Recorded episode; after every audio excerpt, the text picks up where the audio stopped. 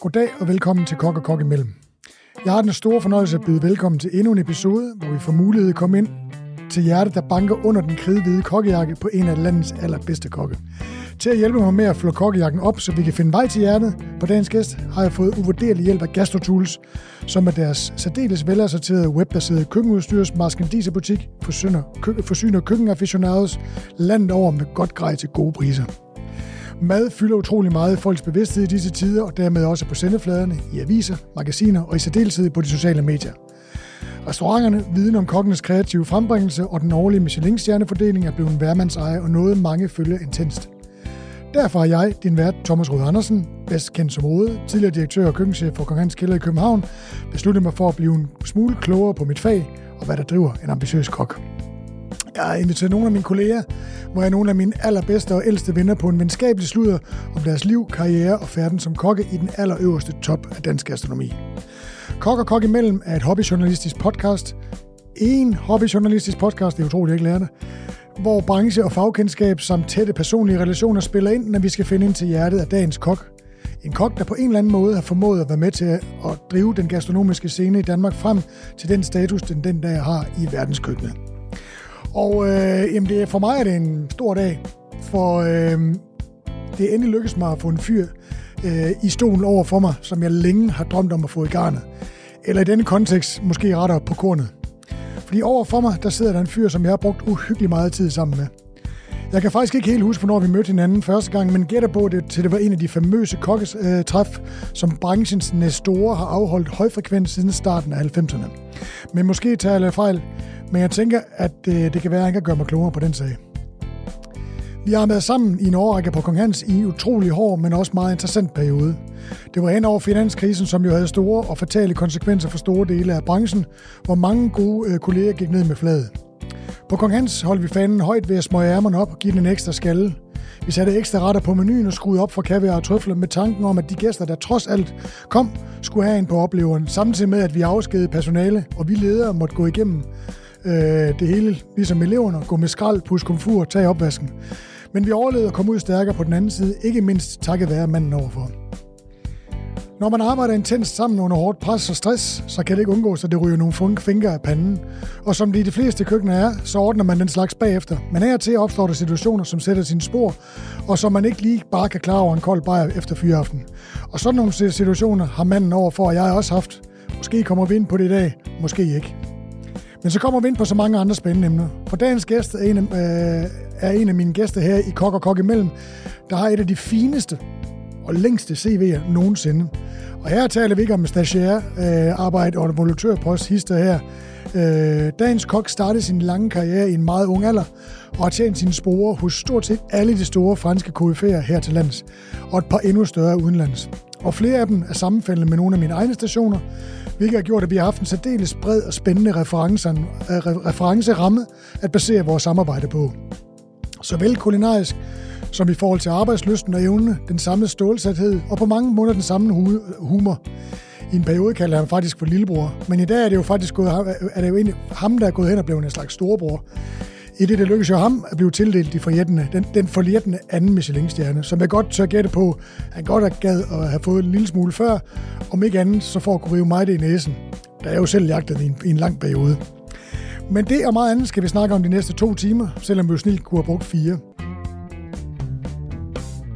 Mark, det er jo dig, Mark Lundgaard, tak. der sidder over for mig. Ja, det er så. Ja. Jeg kan godt hjælpe dig med, hvornår vi mødte hinanden første gang. Jamen fedt. Og faktisk også grunden til, at vi øh, at jeg endte op med at komme på Kong Hans Kælder. Øhm, du var inviteret til et bryllup eller en fødselsdag på, øh, på Fakkelgården i, øh, i 2003.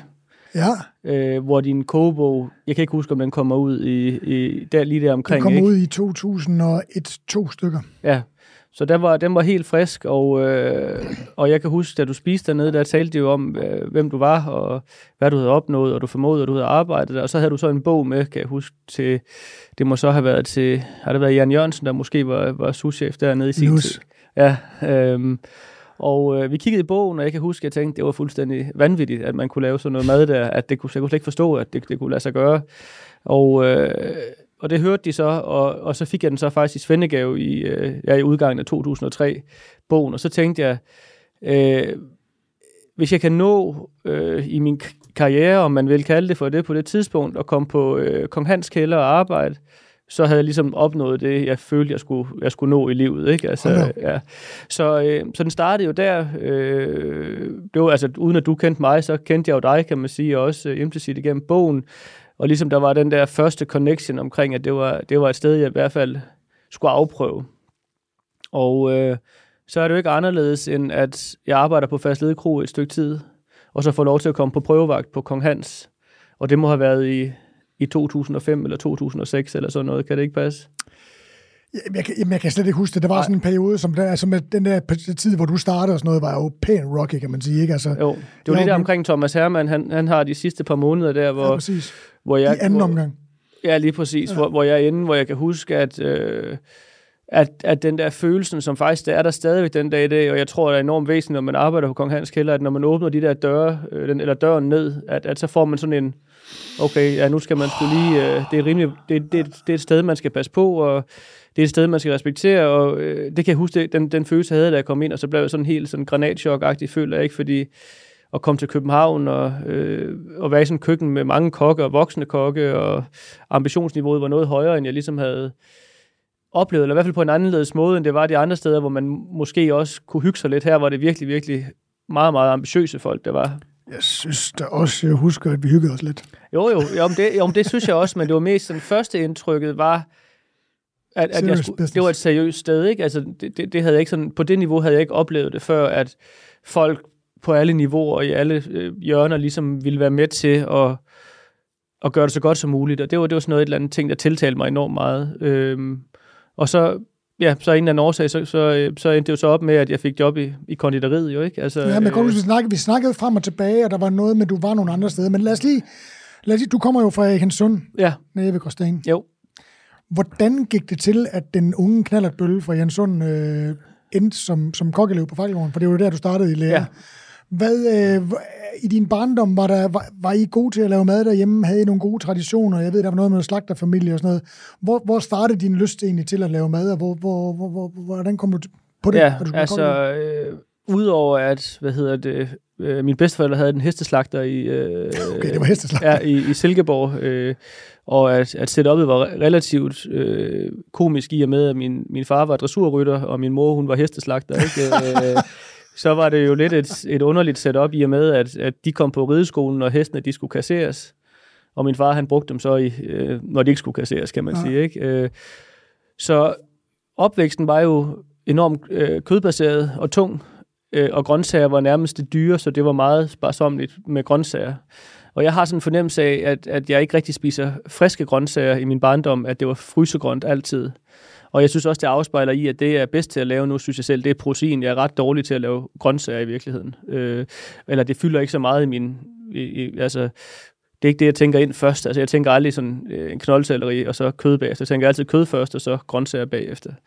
Øh, og så synes jeg ikke, at, at jeg oplevede, at det var et, et, et, øh, et særligt, hvad skal man sige, øh, gastronomisk øh, barndom, jeg, jeg havde. Altså, det var meget hakkekød, ikke? Og, og lever og sådan nogle ting, jeg sagde, og kartofler og løg. Altså, jeg synes, altså, så jeg var ikke sådan blæst bagover, eller... Persille måske? Ja, altså det var så vist, tror jeg, om søndagen, ikke? Men, øh, så jeg synes ikke, jeg sådan er øh, på nogen måde, at det var det lå i korten, at jeg skulle synes, at gastronomi skulle tiltale mig. Jeg havde absolut heller ikke noget, øh, hvad skal man sige, evner, da jeg besluttede mig for at blive øh, kokkelev, eller, eller prøve at se, om jeg kunne blive kokkelev. Så det, det startede simpelthen ved sådan en helt øh, absurd øh, teenagehjernes tankegang, at der var en pige, jeg synes, der var sød på den skole, jeg gik på, Øh, og i og med, at jeg var færdig i 9. klasse og var træt af at, at, at sidde ned, og hun stadigvæk gik i skole og ikke skulle noget andet, jamen, så tænkte jeg, øh, hvad laver hendes far? Så havde han været bilmekaniker, jamen, så havde jeg været mekaniker den dag i dag, ikke? Altså, øh, sindssygt. og så, så tænkte jeg jo, jamen, hvis jeg starter i lærer, jamen, så har jeg en eller anden form for forhold til hende her stadigvæk, selvom jeg på intet tidspunkt havde krammet eller kysset eller været kæreste, så, så må jeg bare have været forelsket i hende. Og øh, så det var, det var simpelthen grunden til, at jeg startede i, i kokkelærer. Øh, Så hendes far var kok? hendes far var jo kok og var jo Christian Bind. Sådan, Ja, øh, Hold kæft, det er sjovt. ja men, øh, men man kan jo så sige, at... Det var så Signe går ud fra. Ja, lige præcis. Og så man kan så sige, når man så kommer derned... Tak, Signe. Ja, kommer derned, og så øh, kan jeg huske, fordi jeg var så ung, som jeg var, skulle jeg have min far med. Og min far, han var jo mildest talt også rystet over, at jeg ville starte i kokke, som kokkeelev, fordi jeg aldrig nogensinde havde vist interesse i at lave mad derhjemme, eller have en maddag, eller noget som helst. Og, øh, og, og jeg tror egentlig kun, at jeg fik jobbet, fordi at min far var med, og han sagde, at han, han, når vi aftaler, at han gør tingene færdigt, så gør han det færdigt. Så det var ligesom ikke til diskussion om, at hvis jeg på, påbegyndte en læretid, jamen, så blev jeg det også i fire år, ikke om jeg kunne lide det eller ej. Det havde han ligesom skrevet under på. Så selvom, det kan jeg jo skrive under, altså du er jo en lømmel, altså ja. jeg er jo også en lømmel, ja. altså er det måske derfor, vi, vi svinger så godt i en, i en lang periode. Altså, men, men det er igen, altså, man kan jo godt være lømmel og, og så til at stole på, kan man sige. Jo, jo, men altså, jeg, jeg har tit sagt den dag i dag også, altså hvis jeg var ansat hos mig selv, så havde jeg fyret mig selv som kokkelev. Altså, jeg, jeg er mildest talt imponeret over, at, at, at jeg fik lov til at blive, fordi at jeg, var ikke, jeg hørte ikke efter, jeg var fræk, og altså, jeg prøvede alle grænser, ikke? men jeg var også kun 15 år, så, så altså, alle tog til fester og lavede alle mulige ting, og så jeg lige pludselig så stod jeg i et, i det år, der blev de jo, øh, hvad hedder det, kåret som årets restaurant i, i den danske spiseguide, ikke? Så, hvilket jo var lidt vildt ude i provinsen på den måde, så, så det var jo på øverste hylde, man var startet. Det var jo ikke en, et, et sted, hvor jeg måske lige kunne komme lidt i gang. Her skulle man ligesom levere. Øh, men på en eller anden måde, så kom jeg på kokkeskole og, hvad hedder det, og startede i lære, og så, så synes jeg, der gik et, et, et år eller sådan noget, så fik jeg den der følelse under huden omkring, at det var det rigtige sted, jeg var, og at jeg kunne virkelig godt lide det der fællesskab, man havde i et køkken, og man, man, når det gik godt, så var man sammen, og når det gik dårligt, så var det alle sammen. Altså den der med, at man, man løftede i flok, det, det, det, det, og så det der med at skulle levere hver dag og være perfektionistisk. Jeg tror, det der med at være perfektionistisk, det fylder meget i mit liv, at tingene skal gøres ordentligt, og det, passede sindssygt godt med at være dernede. Altså, du formentlig også den med, altså Christian Bindt var jo køkkenchef, fordi man kan sige, at jeg var med til at starte øh, Fakkelgården som souschef under Christian Bindt, det var faktisk mig, der fik skaffet connection mellem med, til Christian Bindt, eller fra, altså fra dem. Jeg blev spurgt om Kalles, Kalles, Kalles Supermarked, hans søn spurgte mig, om jeg kendte, om jeg kunne, om jeg kunne få Christian Bindt til at snakke med, med, med hvad det, øh, Flækgaard. Flækgaard-familien. Okay. Ja. Meget sjovt. Ja. Øh, men det er så lige meget. Jeg var med til at åbne det i, øh, det var jo noget før, det må være næsten 10 år før, det må have været, ja, det var i 92, jeg kom ja. hjem fra Oberauer, øh, og med til at starte det, jeg var der til 95, ja. Ja, det køkken, du, da, da, kan du ikke fortælle lidt om, øh, hvad, hvad var Fakkelgården for et køkken, og hvad var det for et sted, da du startede der? Jeg kan bare ikke forstå, det er så sent. Men det er 99, altså... jeg startede. Godt ja. nok, godt. Ja, øh, jeg, det giver jeg, mening. Ja, så jeg startede i 99, øh, hvad hedder det... Øh, Jamen altså, den dag i dag kan jeg faktisk huske de der dufte, der kommer, når du kommer ind igennem. Øh, man, man, man, personalet parkerer jo i kælderen og går ind igennem dørene, hvor der er kølerum og stort... Øh, hvad hedder det, øh, grovkøkken på venstre side, og så gik du op ad trapperne, hvor du ramte konditoriet, så det var jo en stor operation. Altså, det var jo ikke et lille køkken, som man ser i København. Det var ligesom at, ligesom at indtræde et stort fransk køkken, synes jeg. Ja. Og så kom du ind, og så lige pludselig så er de der fagbegreber, som som man jo nu har lært, men var jo totalt underligt at forstå, at der var Gamma parti ikke? Prøv at tænke sig, at der var det dengang, ikke? Altså, øh, et forfærdeligt parti i øvrigt at, at, at, være på, ikke? Fordi du skulle både have kolde forretter og garnityr til, til alle, alle partierne, ikke? Ja. Det ændrede sig så sidenhen til, at Fiskepartiet havde grøntsager til sig selv, men dengang, der stod Gamma Chef for det hele. Øh, jamen, så var der jo, ja, der var en, en elev, faktisk, tror jeg, på Gamma Chef. Der var en kok og en elev på fisk. En kok og en elev på, på kødpartiet, ikke? Christian Bendt som, som fri. Og så var der jo var der to eller tre i konditoriet, ikke? Øh, så det var jo et stort køkken. Øh, og, og dengang, det jeg synes, der var mest imponerende, det var jo de der søndagsfrokoster. Altså, altså der kunne jo være 80-100 mennesker wow. på en søndag. Ja. Og man tænker, hvordan kunne det lade sig gøre, ikke? Altså, øh, men det var storhedstiden dengang, det, må, det, det er jeg sikker på. Fordi at det blev det der årets restaurant, og der var mange tyskere, der kom op. Og, så jeg husker den tid som værende fuldt hus til frokost, fuldt hus til aften hver dag. Altså ja. det, det er umiddelbart det, jeg husker. Per som souschef? Per var, per Hallenbæk? Stå, var jeg, lige, jeg var der lige sammen med Per og hvad hedder han, øh, han ham den høje, hvad hedder han, øh, kan du huske? Gammelgaard. Ja, lige præcis. Søren Gammelgaard. Og så tror jeg også, at det var, må det have været ikke Jesper Kok, men Michael Kok, der lige var der, da jeg var nede og ja. på prøve, ikke? Hvor, jeg, hvor de synes, jeg var fuldstændig frygtelig, altså øh, alle sammen. Men der havde det jo, Perlenberg, han havde jo elevkæppen, var det ikke noget med, jeg sådan en kat? Øh, jo, det var faktisk efter Per, det var faktisk mest, øh, hvad hedder det, Lus. en, ja, Lus, og så Brian der, der, der og, og Tommy Fris var jo faktisk også dernede på det tidspunkt øh, som var den søde, men sådan også lidt en medløber, synes jeg nogle gange. Ikke? Altså, hvis de andre synes, at jeg var irriterende, så synes han også, at jeg var irriterende, var mit ja. indtryk. Ikke? Øh, og, og så taget betragtning af, at jeg var så altså mildest talt øh, ulidelig og ugidelig, for at sige det. ikke. Jeg gjorde mine ting, men, men jeg havde altid en mening om, hvordan tingene ellers skulle gøres. Ikke? Og, og dengang stillede man jo ikke spørgsmål, som man gør nu, hvor man faktisk lægger op til, at man har en dialog. Altså hvis det blev sagt, at man gjorde det på den måde, så gjorde man det. Det er jo ikke ligesom nu, hvor de siger, at det kunne måske være en idé, at hvis vi skar brunoise, så lavede vi alt i strimler, før vi så skar i tæren. Det turde man slet ikke at stille spørgsmålstegn ved, men det, det gjorde jeg jo så, hvilket jo så resulterede i, at, at man kunne få den der også rengøringsvagten rigtig, rigtig mange gange selv ikke, i træk, ikke? som kunne være rigtig hård, synes jeg. Øh, selv der havde jeg så også nogle, nogle idéer omkring, at man kunne polere et varmt komfur med sådan en, en vinkelsliber med en pusseting på, hvor der så er antændt. Ikke? Så altså, jeg havde jo altid en masse gode idéer omkring, hvordan jeg kunne slippe nemmere omkring det. Ja. Øh, øh, så, så nej, så det, var, så, så det var et køkken... Hvor fanden lavede du den? For den havde du jo ikke på konkurrence. Jeg har jo aldrig sådan... Jeg var aldrig fornemt med dig som en kollega, der prøvede at slippe nemt om tingene. Nej, det, det tror jeg heller ikke, at jeg ville, men jeg vil gerne finde en løsning, der var mere funktionel, end det, de ligesom tilbød. For jeg kunne simpelthen ikke forstå, at man kunne skabe brunoise i to timer. Altså, jeg kunne ikke forstå, at, fordi jeg er ikke god til at være i det samme situation i rigtig lang tid. Jeg vil gerne lave en ting, og så videre. Jeg vil gerne have det overstået. Altså, så, så jeg vil gerne gøre det ordentligt, men jeg, kan, jeg er så ikke god til at, at skabe brunoise i to timer. Så jeg prøvede hele tiden på at finde... Og så kan jeg huske, at I de hører, gjorde... Mark, øh, han har fået børn. Ja. Uh, han taler meget pænt og lader være med at bruge bandord. Ja. ja. Det er også noget nyt. Ja, det er også noget nyt. det, er, det er sket lidt siden, vi, vi arbejdede sammen. Men jeg kan huske, at, at øh, dengang kunne man også finde på, at hvis folk havde lavet brunoise i to timer, så hældte på fongryden, som sådan ja. statueret eksempel. Ja. Og så kan man sige, når det er sket tilpas mange gange, så overgår man det ikke mere. Så gør man bare, hvad der bliver sagt. Så det er også det, jeg mener. Jeg tror, efter et år, så bliver jeg sådan rettet ind til højre, så orkede jeg ikke det der øh, hierarkiske pis mere. Altså tænkte, nu må jeg bare gøre, og så indfinde min plads, og så få det til at fungere. Hvordan var det? Øh, jamen, det var jo på en eller anden måde, øh, kan man jo sige, så var det jo, øh, så tabte man jo lidt, ikke? Fordi man havde jo troet på det, man, man havde sat sig for, men på en eller anden måde var det jo også en meget lettere tilværelse de næste tre år, end det havde været det første år. Ja.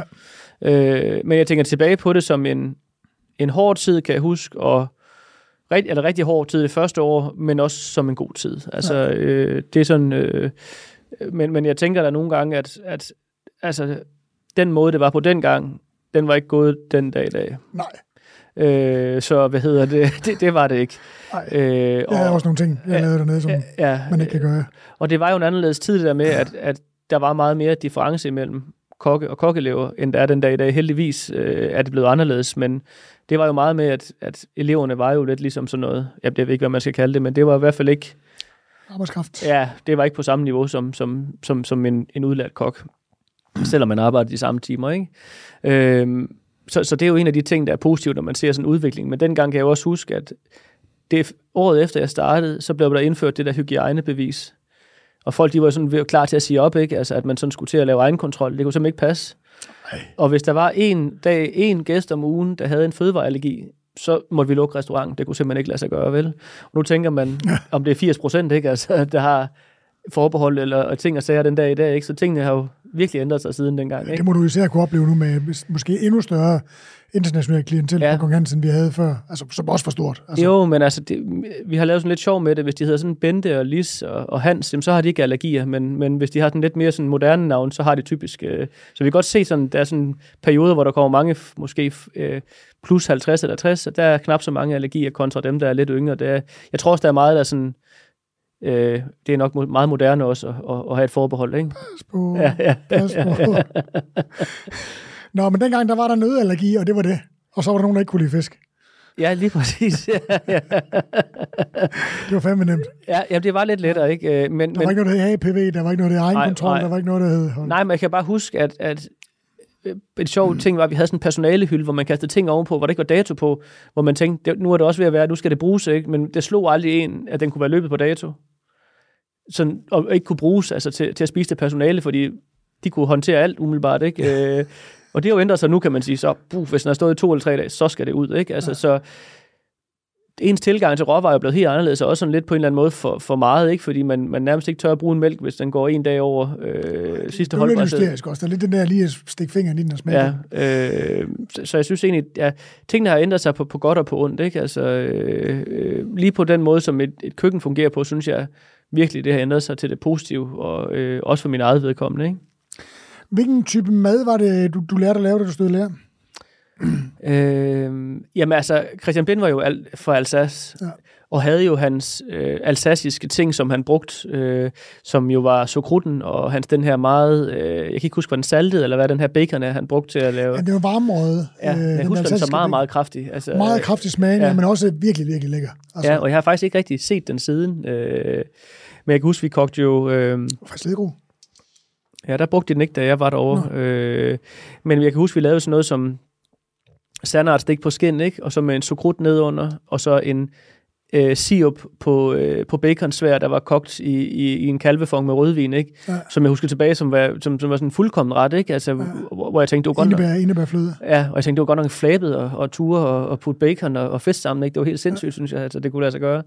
Øh, og jeg tror i øvrigt heller ikke, at jeg smagt fisk før. Der ikke var en fiskefilet, dengang da jeg startede på, øh, på, på Fakkelgården. Der var ikke noget med en røstbæt? Nej, det havde ikke. Øh, det, havde, det, selvom jeg kom fra en fiskelandsby. Øh, men øh, nej, men, men, men køkkenet var jo fransk. Det var det jo. Og hele måden, det blev drevet på, var fransk. Øh, Øh, ikke 100% eller minut, fordi vi blancherede tingene og sådan nogle ting, og sagde, jeg forberedte os, men, og så synes jeg egentlig, det var et det, det detaljeorienteret køkken, der den dag i dag godt kunne have eksisteret faktisk, når man sådan kigger på tingene. Ja. Øh, og så synes jeg, øh, smagene var, øh, de var meget rene, de stak ikke ud sådan, de var ikke sådan, så der var nogle gange, der var lidt asiatisk, sådan orientalsk sauce, du kan du huske den, med, ja, ja, som smagte fantastisk. Ja, super, på Uber faktisk. Ja, ja så, så nok der, han har fået inspiration ja. fra, eller en af dem, der har været dernede, og så var der den her pik, var pakket ind i, var det ikke i brikdej, med sådan tonka noget smør ind i midten, som var lavet ligesom sådan en trekant eller sådan noget, ja, som også, ja, ja, som smagte det var sådan nogle smage, jeg kan huske. Altså, jeg tænkte, ja. det, det, glemmer jeg aldrig. Altså, jeg, har haft, jeg, kan ikke rigtig, jeg har ikke aldrig genskabt smagen.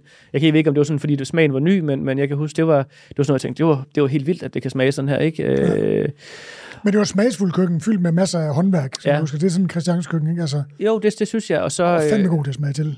Jeg synes, han var, det jeg godt det jeg godt kunne lide ved ham, det var, at han var god til sauce, synes jeg. Ja. Øh, og han vidste, hvornår de skulle stoppes, reduceringen og sådan nogle ting. Altså, øh, så, så jeg synes, øh, hvad hedder det, jeg husker tilbage som, som god mad. Øh, ikke så tit, at det var sådan vanvittigt dyre råvarer, men gode råvarer. Øh, altså jeg husker tit, at det var sådan noget som, ja, sandart og forel, forel ned for forelburet, ikke? Øh, ja. Og så kan jeg huske, hvis der en sjældent gang imellem var en, en hummer og sådan noget, hvis man havde sådan helt dampet med sauce, og sådan noget, så tænkte jeg, det var helt vildt, ikke? Altså, at man, man kunne køre det, ikke? Altså, men, men jeg husker det ikke som værende meget sådan kaviar, eller trøfler, eller hummer. Nej. Jeg husker det mere... Jeg synes, vi brugte meget hummer, meget kammuslinger. Okay, meget ja, ja, ja, meget få gravarter, ikke? Ja. Øh, men ikke helt på samme måde, som nu er det også måske næsten blevet for meget med, med hvor meget kaviar man bruger, ikke? Og, og, oh, og, og trøfler og sådan nogle ting. Altså. Ja. Men, men øh, jeg husker det som, som værende de her meget øh, gode smage, som var som, som, hvor man kunne smage alt i saucerne, som jeg synes, som jeg selv sætter pris på den dag i dag, at man, man kan fornemme alt, der ligesom er i. Det vil sige, at, at det, det, du har med for fakkelgården, er det, øh, nu ved jeg jo, hvad dit køkken står for. Ah, der var lige en tosseperiode, ikke? Men ja. altså, ellers er det jo, som jeg kender dit køkken, så er det jo, så er det jo smag og, hvad skal man sige, præcision og, og den her fokus på råvaren, ikke? Ja. Altså, øh, det jeg virkelig sætter pris på, det er jo håndværket, at man holder håndværket i hævd, og at man stadig kan finde ud af de gamle teknikker, og så for mig er det egentlig underordnet, hvad man så laver bagefter, men jeg synes, det er ret godt, at man kan beherske de ting, før man kaster sig ud i nogle nye ting, fordi det er meget godt at kunne falde tilbage på et eller andet grundkøkken. Øh, ja, så, du, det er du jo et eller andet sted, det kommer vi til, men du er jo lidt, nu lyder falde tilbage, lyder jo som om man slapper af, og det er bestemt ikke mit indtryk, men, men du er jo egentlig gået tilbage til de køkkener. Lad os lige tage dine, dine stationer, fordi det er ret væsentligt på den her samtale, ja. den del af samtalen. Du er færdig i Fakkelgården omkring 2003. Ja. Øh, udlært. Ja. Og hvad gør du så? Jamen, øh, hvad hedder det? Øh, så tager jeg jo til, øh, så tager jeg til Fastled, nej, hvad fanden tager jeg til Obau, eller så til? Nej, ja, det er rigtigt. Undskyld, det, du har bedre styr på det end mig. Hvad hedder det? Øh, så øh, var der jo øh, Ruts Hotel, der, der stod til genåbning, efter det var blevet totalt renoveret af, hvad hedder han, Philip Sørensen, der ja. fra øh, G4. G4S, ikke, fra Falk. Øh, og, øh, og der kan jeg huske, at øh, da jeg, jeg, jeg var udlært om fredagen, vi holdt Svendegilde om lørdagen, og om mandagen startede jeg på Ruts Hotel. Sådan der. Ja, og min far han kørte mig til øh, Skammelskagen, hvor jeg havde fået et værelse hos øh, en, der hed, nogen, der hed John og, John og Fie. Øh, og så kan jeg huske, øh, kom derop, indtræde i det her nye køkken, hvor, du, hvor der ikke var lige så mange på. Altså, der var en i konditoriet, en på kød, en på fisk, en øh, på gammaché, som jeg så fik, kan jeg huske, ikke? og så øh, Michaud, som skulle på en eller anden måde var i en situation, hvor han skulle vise for han var stoppet på Marie-Louise lige derefter, før, ja, ikke? det må han, jeg kan sgu ikke huske, om han var over Fyn, eller over Djursland og sådan noget, det kan, jeg kan ikke lige huske det helt præcis. Nej, men jeg mener, altså, at han ligesom skulle bevise sig selv, ikke? Så han var jo, han var jo virkelig på, og så var det jo en helt anden ledelsestype, og en anden øh, form for køkken, han drev, end Christian drev. Ja. Og, og der, en lidt anden ledelsesform, lidt anden personalepolitik. Ja, øh, man kan sige, at øh, jeg havde jo ikke, jeg havde prøvet at få skæld ud, men jeg havde ikke prøvet at få skæld ud på den måde. Øh, for altså, det var virkelig, det var seriøst, altså, men, men øh, jeg kunne huske, at jeg, jeg befandt mig egentlig ret godt i det, når han blev så sur, fordi så, så var man ligesom klar over, man, det var ikke noget, du ved, der blev pakket væk, eller at man gik og var sur over det længe. Det var ligesom, så fik man en tur, ikke? Altså, hvis man så var rigtig dårlig, så kunne den så godt stå på længe, den der, med han var træt af en, ikke? Men øh, man fik ligesom forklaret det med det samme, at man var fuldstændig ubrugelig og elendig, og man overhovedet var udlært, ikke? Kan jeg huske, der i starten. Og så var det jo også et køkken den dag i dag, jeg havde svært ved at forstå, at den måde, han valgte at gøre det på, fordi det gjorde det så svært for kokken, at man næsten kun kunne fejle. Fordi det var bukket, altså det, jeg tror mere, det var lavet til et 60 køkken, hvor du var 50 kokke, end det var til et køkken, hvor du var 8. Men ikke? det var det, han var ladt op i. Ja, ja. Og det er jamen, jo det, øh, hans kærlighed, og det er jo det, hans, det er jo det, alle køkkenchefer har jo hver deres ting. Du har jo også nogle ting, ja. Ingen kan diskutere det med Ja. dig, fordi det er sådan, det er. Ja. Sådan har jeg jo også nogle, nogle ting, som man ikke man kan ikke diskutere det med mig. Altså, så kan det godt være, at Michaud er forkert på den, eller du er forkert på den, eller jeg er forkert på den, men hvis man, altså, det er jo sådan, det er. Ja, men det er jo stadigvæk sådan, når man tænker på det, resultatet blev ikke bedre. Nej. Fordi man ikke var nok mandskab til at håndtere, at man skulle, hvad hedder det, turnere en artiskok og koge den, eller starte en risotto op, øh, eller minut af fire omgange på en aften. Det bliver bare ikke hensigtsmæssigt. Medmindre du havde haft to eller tre, der kunne hjælpe dig, så man kunne køre det sådan. Men i Michauds hoved, så var det sådan, det var. Det var sådan, det var. Og det var sådan, det blev jo. Så hvis jeg nu spørger dig, hvis du lige kan nævne mig to ting, altså, hvor du bare siger, "Men det, det, det er fuldstændig ligegyldigt. Ja, Det bliver sådan, som jeg siger. ja jamen altså, det, Du har garanteret også nogle ting. Jo, men det er svært sådan lige, fordi man tænker jo, det er så normalt, når det er en selv, der har tingene, at det er svært at nævne, hvad det er, man ikke vil gå på kompromis med. Men altså, men jeg vil bare sige, bare for at slutte missionen af, det er jo, at han havde en salat fold på. Den nåede jeg aldrig at lave rigtigt. Salat fold, øh, stik for gras, jomfruhummer, Ja. to Øh, forskellige trøffelvinaigrette. ja, så var der også, hvad hedder det, konfiteret lår på, øh, et stik hjerte og kroser, øh, og så var der en salat, der med noget, altså ikke med sklun, men noget, i den retning, og så en vinaigrette, der skulle laves eller minut. Og, og, og det, prøv at tænke sig, at jeg aldrig nogensinde prøvede at lave en rigtigt. Altså, det, det, den, den dag i dag, så tænker jeg, det var virkelig, det gad jeg bare godt, bare én gang, jeg tænkte, den er der, men det var den ikke. Men du lever endnu. ja, ja, ja, ja, men altså for søren da, altså, Hvor mange mennesker tror du, Michaud har slået ihjel? jeg, jeg tror, der er nogen, kunne jeg forestille mig. Øh, Der ligger under køkkenet. men altså, jeg tror, jeg var heldig at møde ham jo på et tidspunkt i hans liv, hvor han var lidt ældre, så for eksempel, han, altså, hvis han skældte mig rigtig, rigtig meget ud, så kunne han miste stemmen.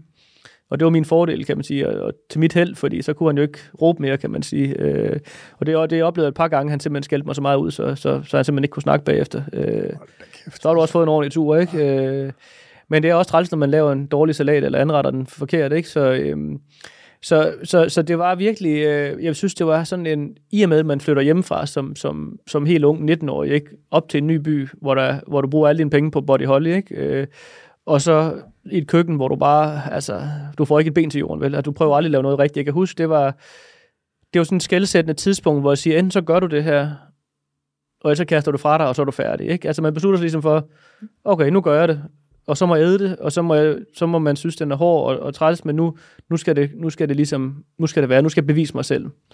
For jeg kunne heller ikke overskue at, at hoppe i en bil og køre hjem, eller tage toget, ikke? Øh, det, det, det, var, det, var slet ikke en, altså, det var slet ikke min tanke at gøre det, men altså, der var der jeg til at tænke, den, den, det, det er sgu hårdt det her, ikke? Altså, øh, og så må man så sige, øh, jeg har det jo, at det er jo ikke øh, på ingen måde, når jeg sidder og siger, at, at han råbte og skreg, at, at jeg, at jeg på nogen måde har noget at klandre på Michaud, fordi det var hans måde at gøre tingene på, og, og, og jeg har helt sikkert været gjort noget, han også har gjort. Så, så, jeg, så man lærer jo heldigvis af, af sine fejl, og så kan man ændre på det senere hen, ikke? Jeg altid utrolig godt kunne lide ham. Ja. Jeg synes, han har, har lavet nogle super, super fede ting. Altså. Jo, men så laver han jo bare, altså sagen er jo den, at jeg har respekt for folk, der kan lave det bedre end mig. Og det kunne han. Og så er det jo klart, at, at hvis jeg så ikke kunne lave det lige så godt, jamen så var det jo ikke godt nok, kan man sige. Så, så, så jeg har også altid haft respekt for ham, og jeg har haft respekt for det køkken, han lavede, som var meget, meget anderledes, end hvad man ellers så. Ja, det var sindssygt klassisk, men, men også ekstremt innovativt i nogle... I nogle Ja, det var da mega innovativt, og altså også, øh, men, men rigtig, rigtig klassisk øh, og simpelt, men også det der med, at han var så råvarebetonet, og du havde en helt kalvekamp stående, du skar, når, når øh, hvad hedder det, ordren kom, ikke? Og du havde pikvarstik på ben, det havde jeg jo aldrig set før, man turde at køre til à la carte, vel? Altså, det var jo vanvittigt. Den tog jo et kvarter, før den var klar. Så det var sådan nogle ting, det var en ny verden for mig, at man godt turde lave mad, hvor det ikke bare skulle afleveres med det samme. Og det bruger jeg jo meget den dag i dag, at man, der laver vi det bare lidt anderledes, at man måske kalder den, så den er klar til det der, når gæsten skal have den 20 minutter senere. Dengang var det mere, jamen, hvis man bestiller den her, så er man godt klar over, det, det kommer til at tage 20 minutter. Eller hvis du tager krepsosetten eller souffléen, så skal den først røre sammen, agtigt, ikke? Altså, øh, så, så, så jeg vil sige, der er meget det der, som han gjorde med hele stykker kød på ben, og pikvar på ben, og hvad hedder det, de her blanketsaucer også, at jeg synes også, det var flabet, han lavede ind på olivenolie, der var bitter. Det tænkte jeg, det kan jeg tænke, hold da op, mand. Altså, hvordan kan du finde på at gøre det? Altså, lave noget. Christian havde jo bittert. Kan du ikke huske ja. det? Ja. Ja, ja, ja, rucola, det må ikke komme så meget i. Nej, den skal skal bare, bare lidt julienne, så, ja, ja, ja. salat, salat bliver ja. rigtig bitter. Ja. Så var det jo vildt at komme op til ja. Michaud, der bare lavede øh, en stegt Karl Johan svamp på, i en øh, olivenolieblanket, kan jeg huske, ikke? Øh, Elsker bittert. Ja, og, og det, jeg kunne også godt lide, at man skulle lære det, kan jeg huske, ikke? Jeg tænkte, det var sgu, om der var en fejl eller et eller andet. Jeg havde kun været vant til at lave blanket på, på smør, for eksempel, ja. ikke? Altså, øh, så, så, så de har jo helt sikkert deres... Og det er jo ret sjovt at arbejde for dem, at man også smager, hvilke regioner de kommer for, hvad der ligesom er kendetegnende for dem, ikke? Øh, hvor man kunne se, det køkken med Michaud var, var meget anderledes end øh, det alsaciske. Ikke? Altså, øh, hvad havde du med for Michaud? Hvis du, altså, jeg, jeg, nu spørger jeg dig som om, ja. at, at jeg tror, at du har, du ved, du har tre ting med, men nu spørger jeg dig, altså, hvad, hvad er det, du har med for ham? Jamen, det er helt sikkert, hvad hedder det, øh, det er helt sikkert disciplin, altså, den, og når jeg siger disciplin, så er det det der med at organisere sig, og, og gøre sig klar, som vi har kaldt nærmest en krig, ikke? Altså, bare det der med, at, og, og, at dit parti, det skulle bare være klart. Altså, for du vidste bare, at der skulle være plus 10, fordi der blev smidt 10 kunne være derude minimum, ikke? Altså, der ikke var gode nok. Og så, øh, og så præcision, det her med at få... Øh, altså i særdeleshed det, jeg også laver der med at ture og tage chancen med at lave sådan noget, eller at stole på det personale, du har, at de godt kan finde ud af at stege et, øh, en due på skrov, eller pikvar på ben, send den, og så sende den ind, og, og så simpelthen sige, jamen det er det, vi... Øh, det, det, vi kan finde ud af at lave det her, derfor tør vi sende den ind, uden at være nervøs for, at nu er overstegt eller, eller blød eller sådan nogle ting. og sager. ikke? Øh, og så det her øh, råvarekundskab øh, og kendskab, som han havde, altså hvor meget han, han var virkelig en råvarenørd, ikke? Altså, altså fuldstændig, når vi fik varer fra Frankrig, så gik han alt sammen igennem og, og tjekkede, om alt var i orden, ikke? Og det, det, det, det har jeg virkelig taget til mig med, at der er enormt stor forskel på en god lammeryg, ikke? Altså det, hvor, du, hvor du får den fra. Du skal ikke bare øh, gøre dig tilfreds med det første, du får. Den, der, den der med, med det der med hele due på ben og sådan noget, det er jo, nu har vi jo begge to været i en periode, hvor man ligesom var fristet fra at stå i en periode, hvor man arbejdede meget med for eksempel at stege en due på ben. Altså du kan jo gøre det uden, altså jeg, jeg kan jo gøre det, og du kan gøre det uden at tænke på det. Altså jeg mærker jo ikke engang på den. Altså jeg ved, når den er færdig. Ikke? Ja. Og det er jo det samme med Michaud. Men jeg kan godt forstå den der usikkerhed, men når man ikke er sikker på, at man har et personale, øh, der, der kan det, ja. så kan jeg godt forstå, at der har været en periode. Jeg kan også huske altså det der med, med sous vide og øh, 60 grader, og der, kunne, der var ikke noget, der kunne gå galt. Nej. Så smed man bare en due ned, en vakuumeret udbenet due ned i vandbad, og så lå den dernede i minimum x antal minutter, og så fik den lige noget med en flammekast, og så var den op på tallerkenen, ikke? Men det er jo ikke det samme som en due, der er stik på benet. Øh, rosa, og lægger træk, og, og, og så skinner stadigvæk af sprut, og, og skærer den af, og lige give den lidt mere. Altså, det, er jo, det er jo en helt anden type køkken. Ja, men, men det er jo også underligt, at man som menneske synes, det er rart, at der er en, en latent mulighed for, at alt det falder fra hinanden. Ikke? Altså en aften med et fuldt hus. Hvorimod det her, det er jo en sikker måde at lave mad på, hvor du på en eller anden måde har en garanti for, at alle får noget at spise, de jo nok er mere eller mindre tilfreds med, fordi måske en del af dem aldrig har smagt duestik på skrov før. Men for mig er det så altafgørende, at det smager så godt, som det kan smage, frem for, at det er så let som muligt. Men der kan man jo så igen, hvis man lige tager duen der, ja. for du og jeg kan jo nemt smage forskel på med duebryst, altså bare stru- altså den struktur, der er i bidet på duebrystet, er jo, det er jo ikke, fordi den er dårlig i vakuum. Bestemt ikke dårlig og, den, og du kan krydre den meget, du kan tilberede den meget præcist, men den der, den der bid, der er i et perfekt, jeg bryder mig ikke om, hvis den er for rød, for eksempel. Nej, det kan jeg, jeg kan ikke lide det der med, at kødet glider fra hinanden. Men det der, når, når bidet i et duebryst er perfekt, altså, det kan du ikke lave i en vakuumpose. Du får ikke den der spændstighed i... i Nej, så, så, så tror jeg også, at jeg prøver at sige til mig selv, at, øh, at de gæster, vi har på Kong Hans, de kommer, fordi de ved, de har prøvet før at smage, og de vil gerne have det igen. Ja. Og man kan jo også godt fornemme, at sous delen måske lidt har haft sin tid, at det ikke er så meget, som det var før.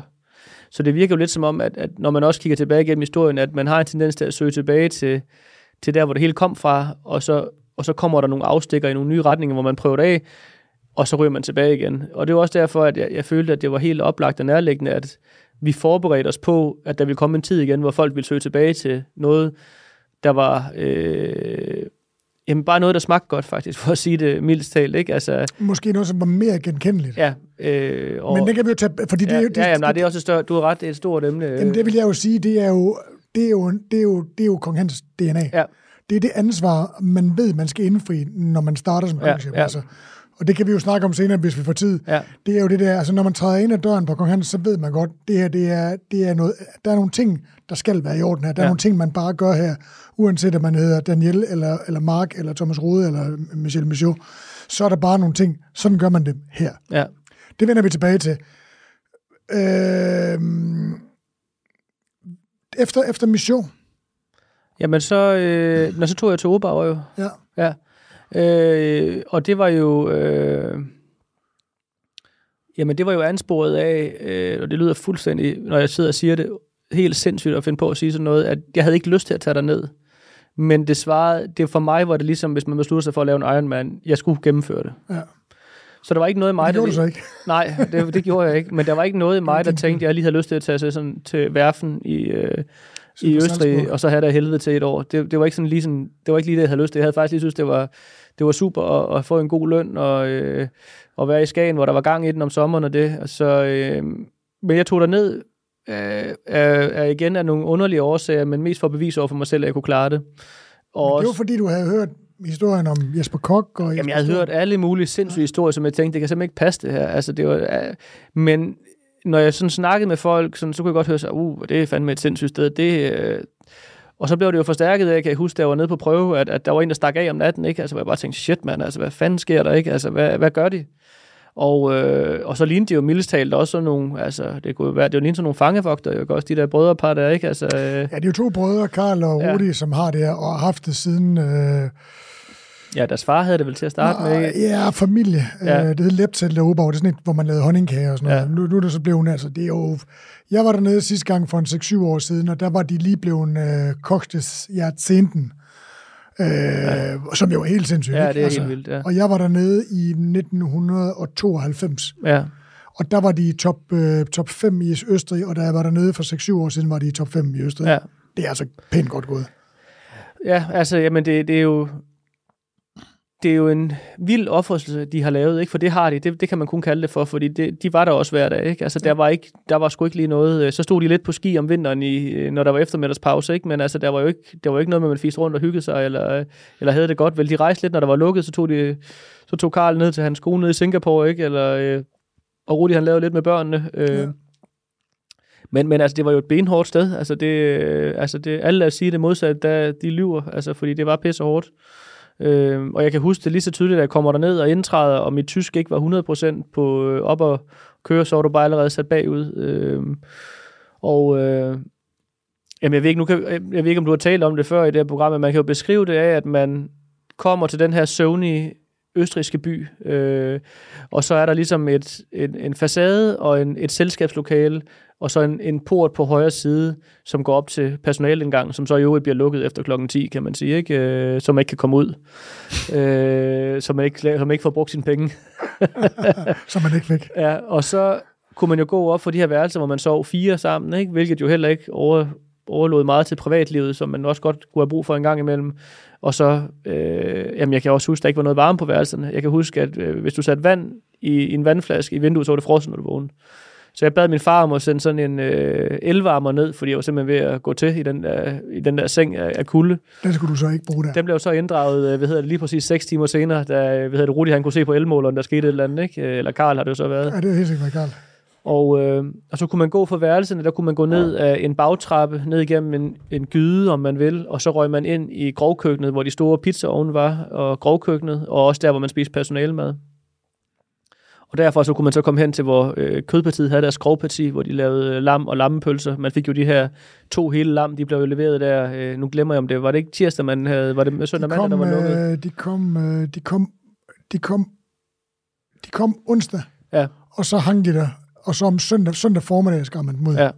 Og så, og, men, men det er der... Og det var så to, altså en mand, to hele lam, ja. altså ud i at, atomer. Der blev Ja, ja, og så også atomer. helt ind til, til pølse jo, altså som man også lavede på det, ikke? Ja. Sværen var skåret ned til, øh, altså ridset ned til at smelte, til du kunne stege, øh, smelte af, og så stege kødet i. Alt fedtet var ridset, ben trukket af.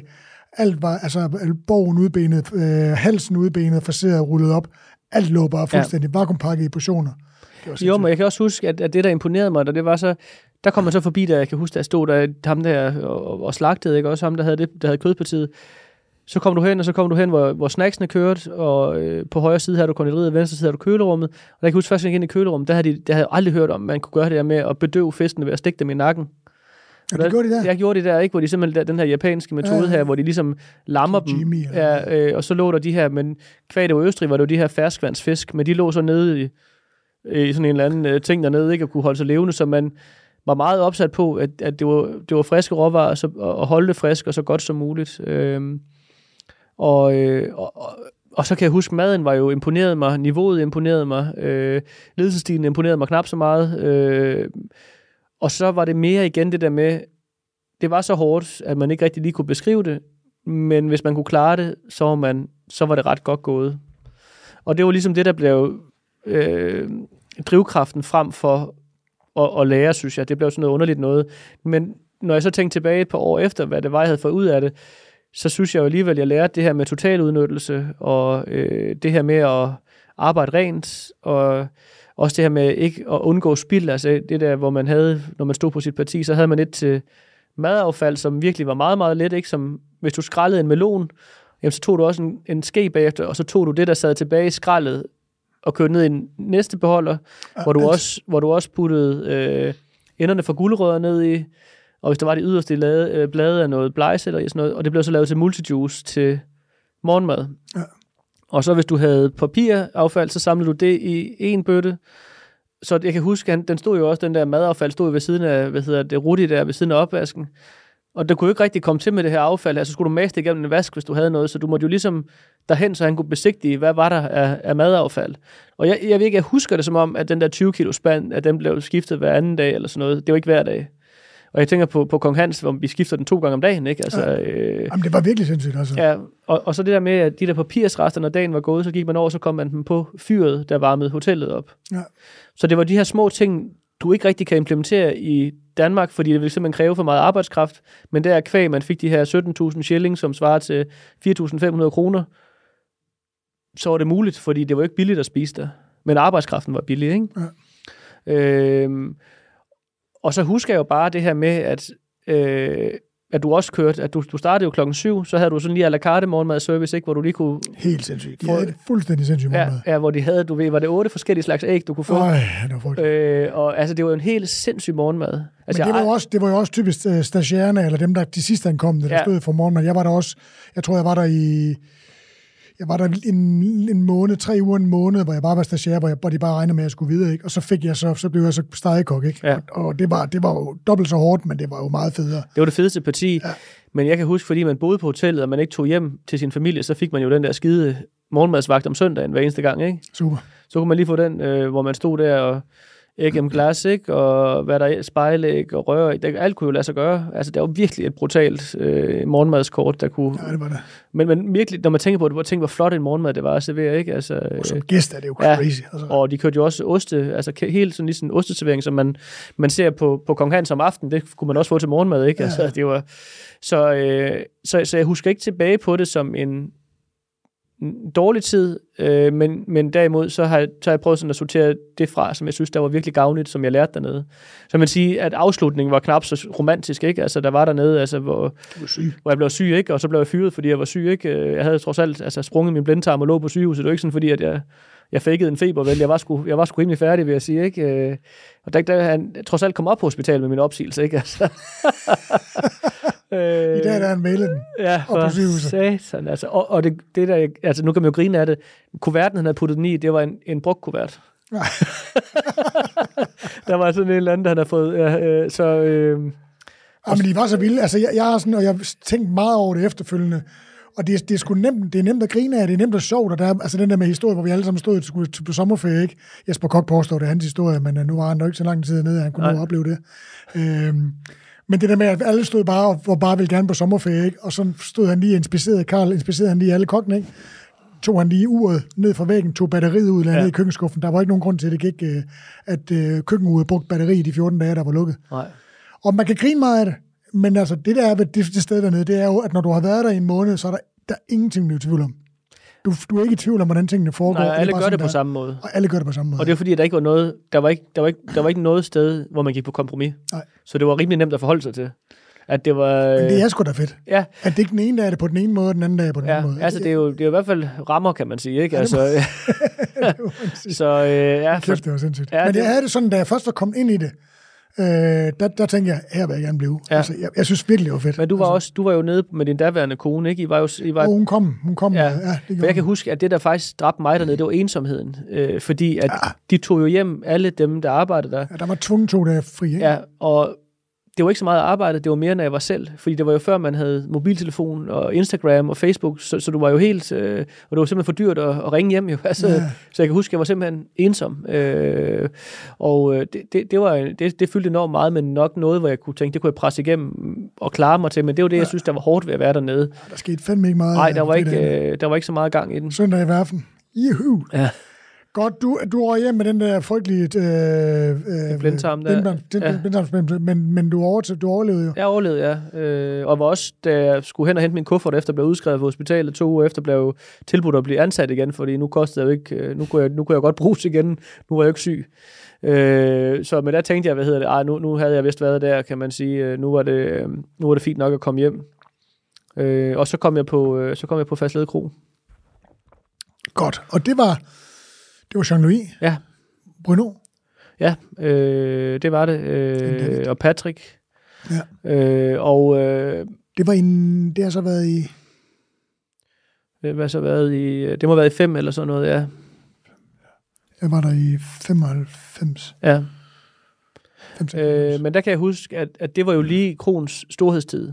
Du ved, det var lige før finanskrise og alle de der ting og sager, og igen husker jeg det, men det kan også være, fordi man romantiserer det, men jeg husker simpelthen, at der var så travlt til frokost og aften. Der var jo altid sovt. Altså sådan helt, og, og så kan jeg huske der, øh, anden dag jeg var der, hvor der bare landede en helikopter i haven, hvor jeg bare tænkte, det er simpelthen ikke rigtigt det her. Nu stopper det. Det er simpelthen for sindssygt det her.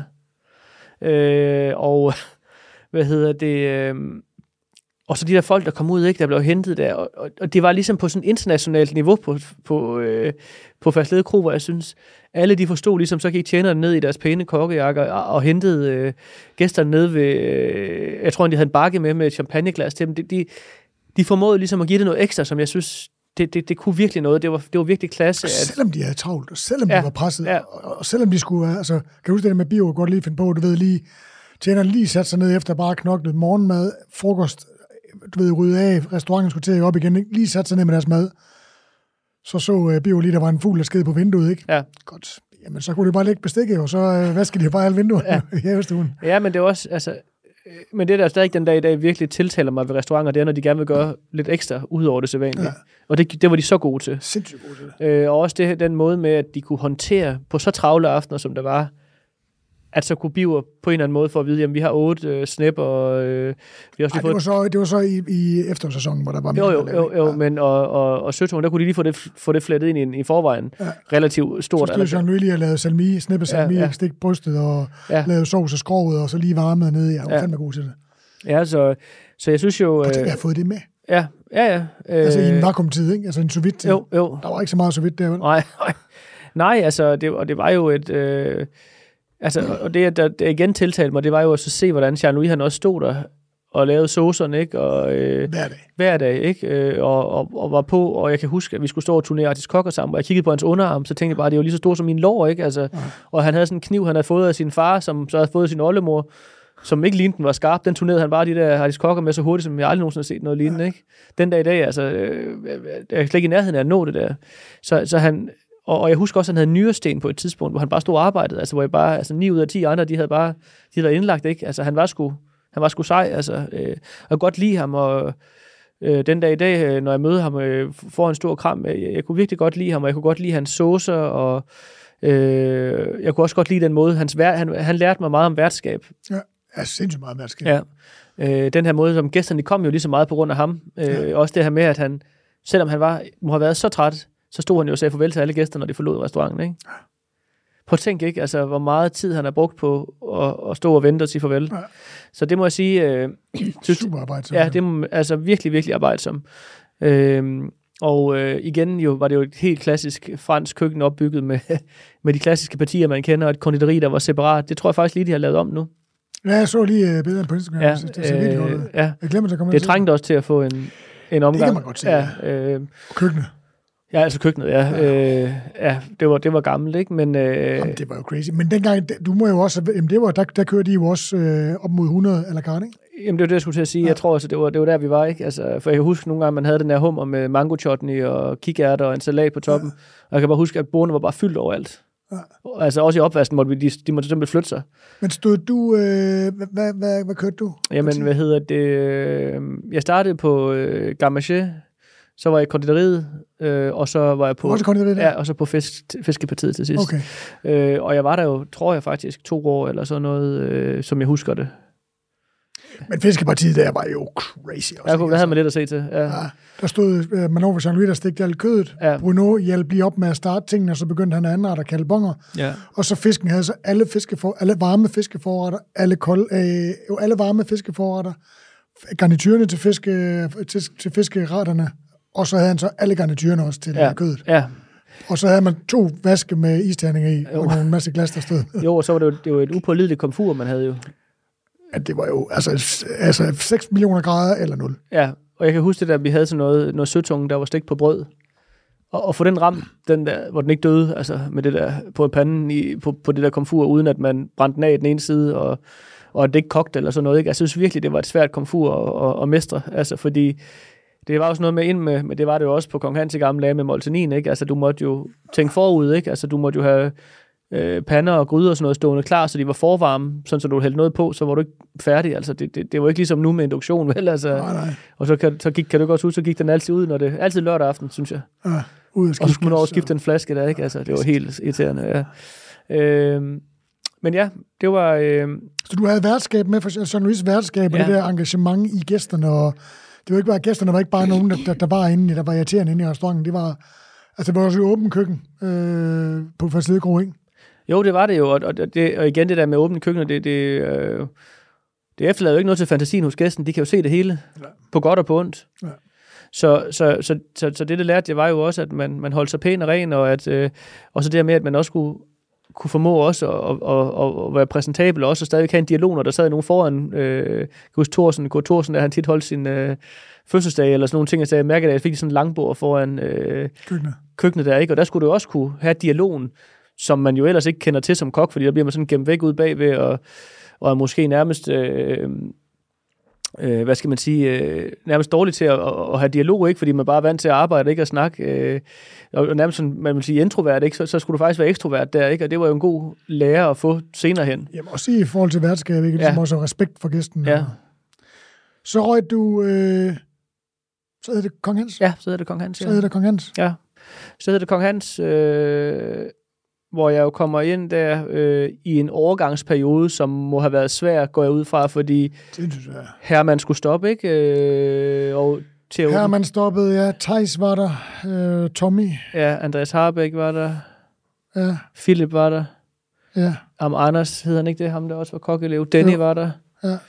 Øh, og der var mange, der, sådan, der kom sådan en periode, hvor vi stoppede, og vi havde psykotravlt. Ja, der var rigtig, rigtig travlt. Øh... Psykotravlt, fordi vi, du, du var jo, du, du må starte på, det var der, du skal neglen af, til du skal svisker. Kan du huske det? Ja, jeg var ikke tur at sige noget, hvor ja. jeg lige var besvim. Ja, ja. Øh, fordi du snakkede til mig, mens jeg hakkede. Så troede jeg, det var en, en, en sten i en sviske, men det var min finger. Ja. Ja. så røg den af. Men hvad hedder det? Og det kan jeg huske med det, var det der svisker jeg, men jeg ikke. Det var ikke så rart at få ind i det sår. Ej, for Det kæft, det gjorde mand. øh... jeg tror, vi griner af det. Jo, jo, der, nu kan man godt grine lidt af det, men det kunne, der var det godt nok ikke rart. Det var sådan en, kan du ikke huske, det var, øh, det var de der svisker i beignet, der blev ja, friteret eller minut. Det var også lidt en træls dessert her på, kan jeg huske, der nede i sådan et fugtigt køkken. Smagte den godt? Ja, den var god. Øh, ja. Men der var også der, hvor der var sådan noget nougatin på en kant af en tallerken. Der, der... Og efter her man på den der bundepige med slør, ja. hvor der var, øh, ja, det var sindssygt. Ja, og, og du, flot. ja, men du kunne bare ikke, altså, faciliteterne var bare ikke til at håndtere det. Nej, det for det var for fugtigt. Ja. Øh, men øh, man klarede det jo. Men ja, så, så var det øh, Kong Hans, og hvad, var, det ikke, var det ikke næsten, det var næsten fem år, ikke? Eller fire og et halvt år? Eller? Jo, det var meget. Altså, du, du startede jo lidt der, øh, du, øh, jeg mener, du startede efter jul, det var sådan noget januar, februar, Thijs stoppede. Og, og, ja, for jeg skulle gøre som, sommersæsonen færdig på Fastled Kro, ja. det er jeg sikker på, for jeg måtte ikke stoppe, kan jeg huske. Øh, jeg sagde, hey, jeg har fået et job. Jamen, det er fint, men du må ikke stoppe. Øh, ja, nå, så venter jeg. Ja. Jamen, det er vores søsterrestaurant. Ja, det er fint. Ja, ja, men, men det vil sige, hvis du stopper, tænker du, du startede i om Jeg føler, jeg starter sådan noget i, i, i oktober eller november eller sådan noget. Nå, jeg mener, vi er november. Det er fuldstændig ligegyldigt. Ja, men i hvert fald, ja. så, så ruller vi over i Kong Hans øh, 30-års jubilæums. Ja, rigtigt. Og der var der, lad os bare sige, det var travlt der. Kæft, Ja, men det var jo ligesom på en eller anden måde, så var det sådan en legitim tidspunkt for madanmelder og alle mulige andre ligesom til at genbesøge på, kunne man sige, ikke? Altså, Ja. Og det blev det jo. Alt, altså, der var nærmest madanmelder hver dag, kan jeg huske. Jeg havde aldrig prøvet at lave mad til en madanmelder før der, tror jeg vel. Altså, øhm, og ja, og så, og så var der jo à la carte, ikke? Og der var en signaturmenu og en jubilæumsmenu, ikke? Øh, Ja, der var, der var, jo, det var der. A la carte, fire retters øh, signatur, ja. Og så, øh, og så jubilæumsmenu, ja, som vi jo ja. solgt. Altså, med alle de gamle retter, vi lige havde, altså, tomatejk lige stik for gras, ja. Og alle de der retter, som vi lige havde pimpet en lille smule. Jeg kan simpelthen ikke huske, hvad der var til hovedet, det var fuldstændig ligegyldigt. ja. Men altså, det var kæft, det sprøjte mig. Der var simpelthen så travlt, altså. Ja, men altså, jeg husker det også som øh, værende øh, fuldt hus hver dag. Altså, det er, mit, det, det er sådan, jeg husker tilbage på det. Øh, men igen, Kong Hans var jo også en stor restaurant engang, ikke? Altså, der kunne virkelig sidde mange mennesker, altså, eller man det på en anden måde, end vi gør nu, for eksempel, ikke? Altså, jeg, jeg, jeg, jeg husker, som vi, det var ikke unormalt at have 65 gæster. Er det mig, der Nej, husker nej. forkert? Nej, nej, altså, ja, vi vi kørte så mange vi kunne. Ja, ja, ja. Og så var der jo rigtig, rigtig tit nogen i baren også, ikke? Altså, Jo, øh, men der havde man jo så ikke, nu som vi har køkkenbordet, der var jo så lounge, så der kunne man så ikke, på det tidspunkt havde man ikke gæster til at sidde der, jo, der var det mere til snacks og, og kaffe Og bagefter. det var der, jeg fandt ud af, at man kunne tage de der møbler på Milico, så kunne man lige lave en toller deroppe også. Men den tror jeg simpelthen, altså, den, det, når jeg foreslog det, så var ja. der sådan noget med, at der var mytteristemning. Men jeg- så var der jo kaffestuen og restauranten og baren. Ja, og, og, og altså køkkenet, mildest talt, servicekøkkenet er jo, det er selv den, den dag i dag, at vi faktisk vi er ved at skal øh, bygge om for at få det lavet om, fordi der simpelthen er for, øh, for smalt passage øh, på begge sider af komfuret. Ikke? Du, kan, du kan bare ikke Kom det er sgu et nice køkken at arbejde i. Det Ja, men, men, men, er jo ikke mig, der har lavet det, så du behøver ikke at slække mig i røven. nej, men, men det, der er nogle ting, der skal laves, sådan, så, så vi har mere plads, og det er nok der, vi er. Og det, den, det husker jeg da også som om, at man, man øh, æder med, man, man, der er jo ikke meget passage forbi hinanden. Nej. Men til gengæld skulle du så nærmest heller ikke vente, altså du havde de skuffer og det ene det andet, altså. Ja, så det er mere der med, når du skulle forbi med, med noget mad eller ting og sager. Men, øh, og jeg husker også, at man måtte ryge dengang. Kan du så huske, at så gik, så, var, så gik der lige, så måtte man godt ryge op i loungen, men man måtte ikke Ja. ryge ind i restauranten. Ja. Så sad alle folk bare og røg op i, i loungen Ja, det hele tiden. Ja. Så de Så første billeder, jeg har sådan nogle, det er faktisk, hvor vi alle sammen sidder og ryger i øh, baren, når vi spiser p-mad. Hvor jeg sådan så kan se, det sådan aske eller smøger, der sådan ligger nede sådan på tallerkenen og sådan noget. Det er sgu lækkert, men øh, det gjorde man dengang. Jo. Ja. Og, og Herman, han røg også indenfor, kan jeg huske hele tiden, ikke? Altså, Han røg også efter, det blev forbudt. ja, ja, Fordi det skulle han. ja. Tak. Ja, øh, ja, vi røg ned på kontoret jo. Ja, ja. Øh, Ja, men det der sindssyge kontor, jeg Ja. ja. snakkede med flere, ja, det er jo helt sindssygt, ikke? hvor der bare sad 30 mand på, på gryder, ikke? Altså, eller Jo. 15 mand på gryder og, og, jo, men det var jo og en... joints og øh, drak øl. Og, Ja, men det var jo en... Øh, men det er jo som om, at man, man som menneske indordner sig under de vilkår, der er, og får det til at fungere. Den dag i dag vil man jo tænke, det kan være umuligt. Altså, hvis jeg bad mine folk om det dernede nu, så vil de bare, så vil de bare stoppe, tror jeg, med det samme. Ja. Ikke? Altså, det vil simpelthen ikke finde sig i. Øh, men det er jo ligesom om, jo mere plads du får, jo mere plads har du brug for.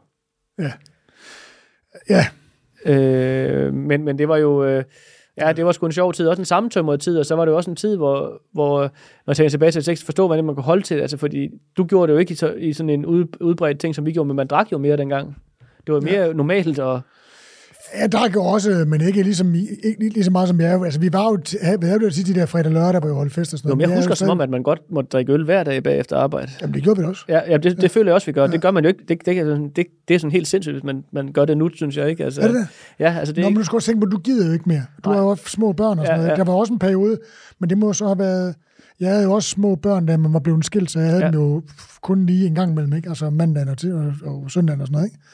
Så til hverdag, ja, det var efter, jeg begyndte at være sammen med Tilde og sådan noget, ikke? Altså, der var, der var, der var, god, der var god gang i den. og der var fuld smæk på. Altså, det var fandme en partybule, ikke? Altså, ja. Men det var sådan Også en rimelig... ikke? Jamen det var det jo, og så, så var det sådan rigtig fedt, når man bare dagen efter var helt smasket, og så skulle man ned og så bare arbejde, ikke? og man klarede den jo. Altså. Ja. Men det blev sådan lidt kokkeagtigt på en eller anden måde. Det var mentaliteten dengang. Ja. Man skulle helst være lidt syltet, ikke? og helt udkørt og træt, og, og så må man bare arbejde videre. Så, øh, Og så tog man lige en gang til. og så kunne man så fortsætte igennem aftenen, ikke? Øh, men, men vi mødte jo også lidt senere dengang, ikke? Så vi havde jo også, sådan, så, så det ikke skal lyde som om, at vi tog lige fra byen og på arbejde. Vi mødte jo, hvad, klokken 12 eller sådan noget, ikke? Jeg tror lidt stykker. Ja. Du vil vist gerne have folk, de startede lidt tidligere, da Ja. du blev souschef, tror jeg. Men, Ja. øh, jeg tror, jeg holdt meget på, Men det holdt du jo meget på, at, at det skulle være ordentlige forhold, og man måtte nå det på den tid, der var, ikke? Altså, øh, Jamen, det var min, det var min, altså jeg havde jo den der med, altså hvis det kunne lade sig gøre, så kunne det ikke lade sig gøre. Nej. Altså så, må, så måtte vi lave det, der kunne lade sig gøre, Ja. ja. eller lave butikken om. Ja. Og det var der jo ikke nogen ønsker om, kan Nej. man sige, fra ledelsestid. nej, nej. Øhm, der stopper du så, jamen det bliver jo, det bliver jo Jamen, jeg, jeg husker det som fire, altså fire og et halvt år eller sådan noget. Ja. Øh, hvad siger vi, 2005 til, du må starte lige inden jubilæum, men så 2005-6, Måske 9 eller sådan noget, eller 10 eller et eller andet. ja. Ja, der skulle du videre. Lige Ja. ja. Der skulle du på kronen.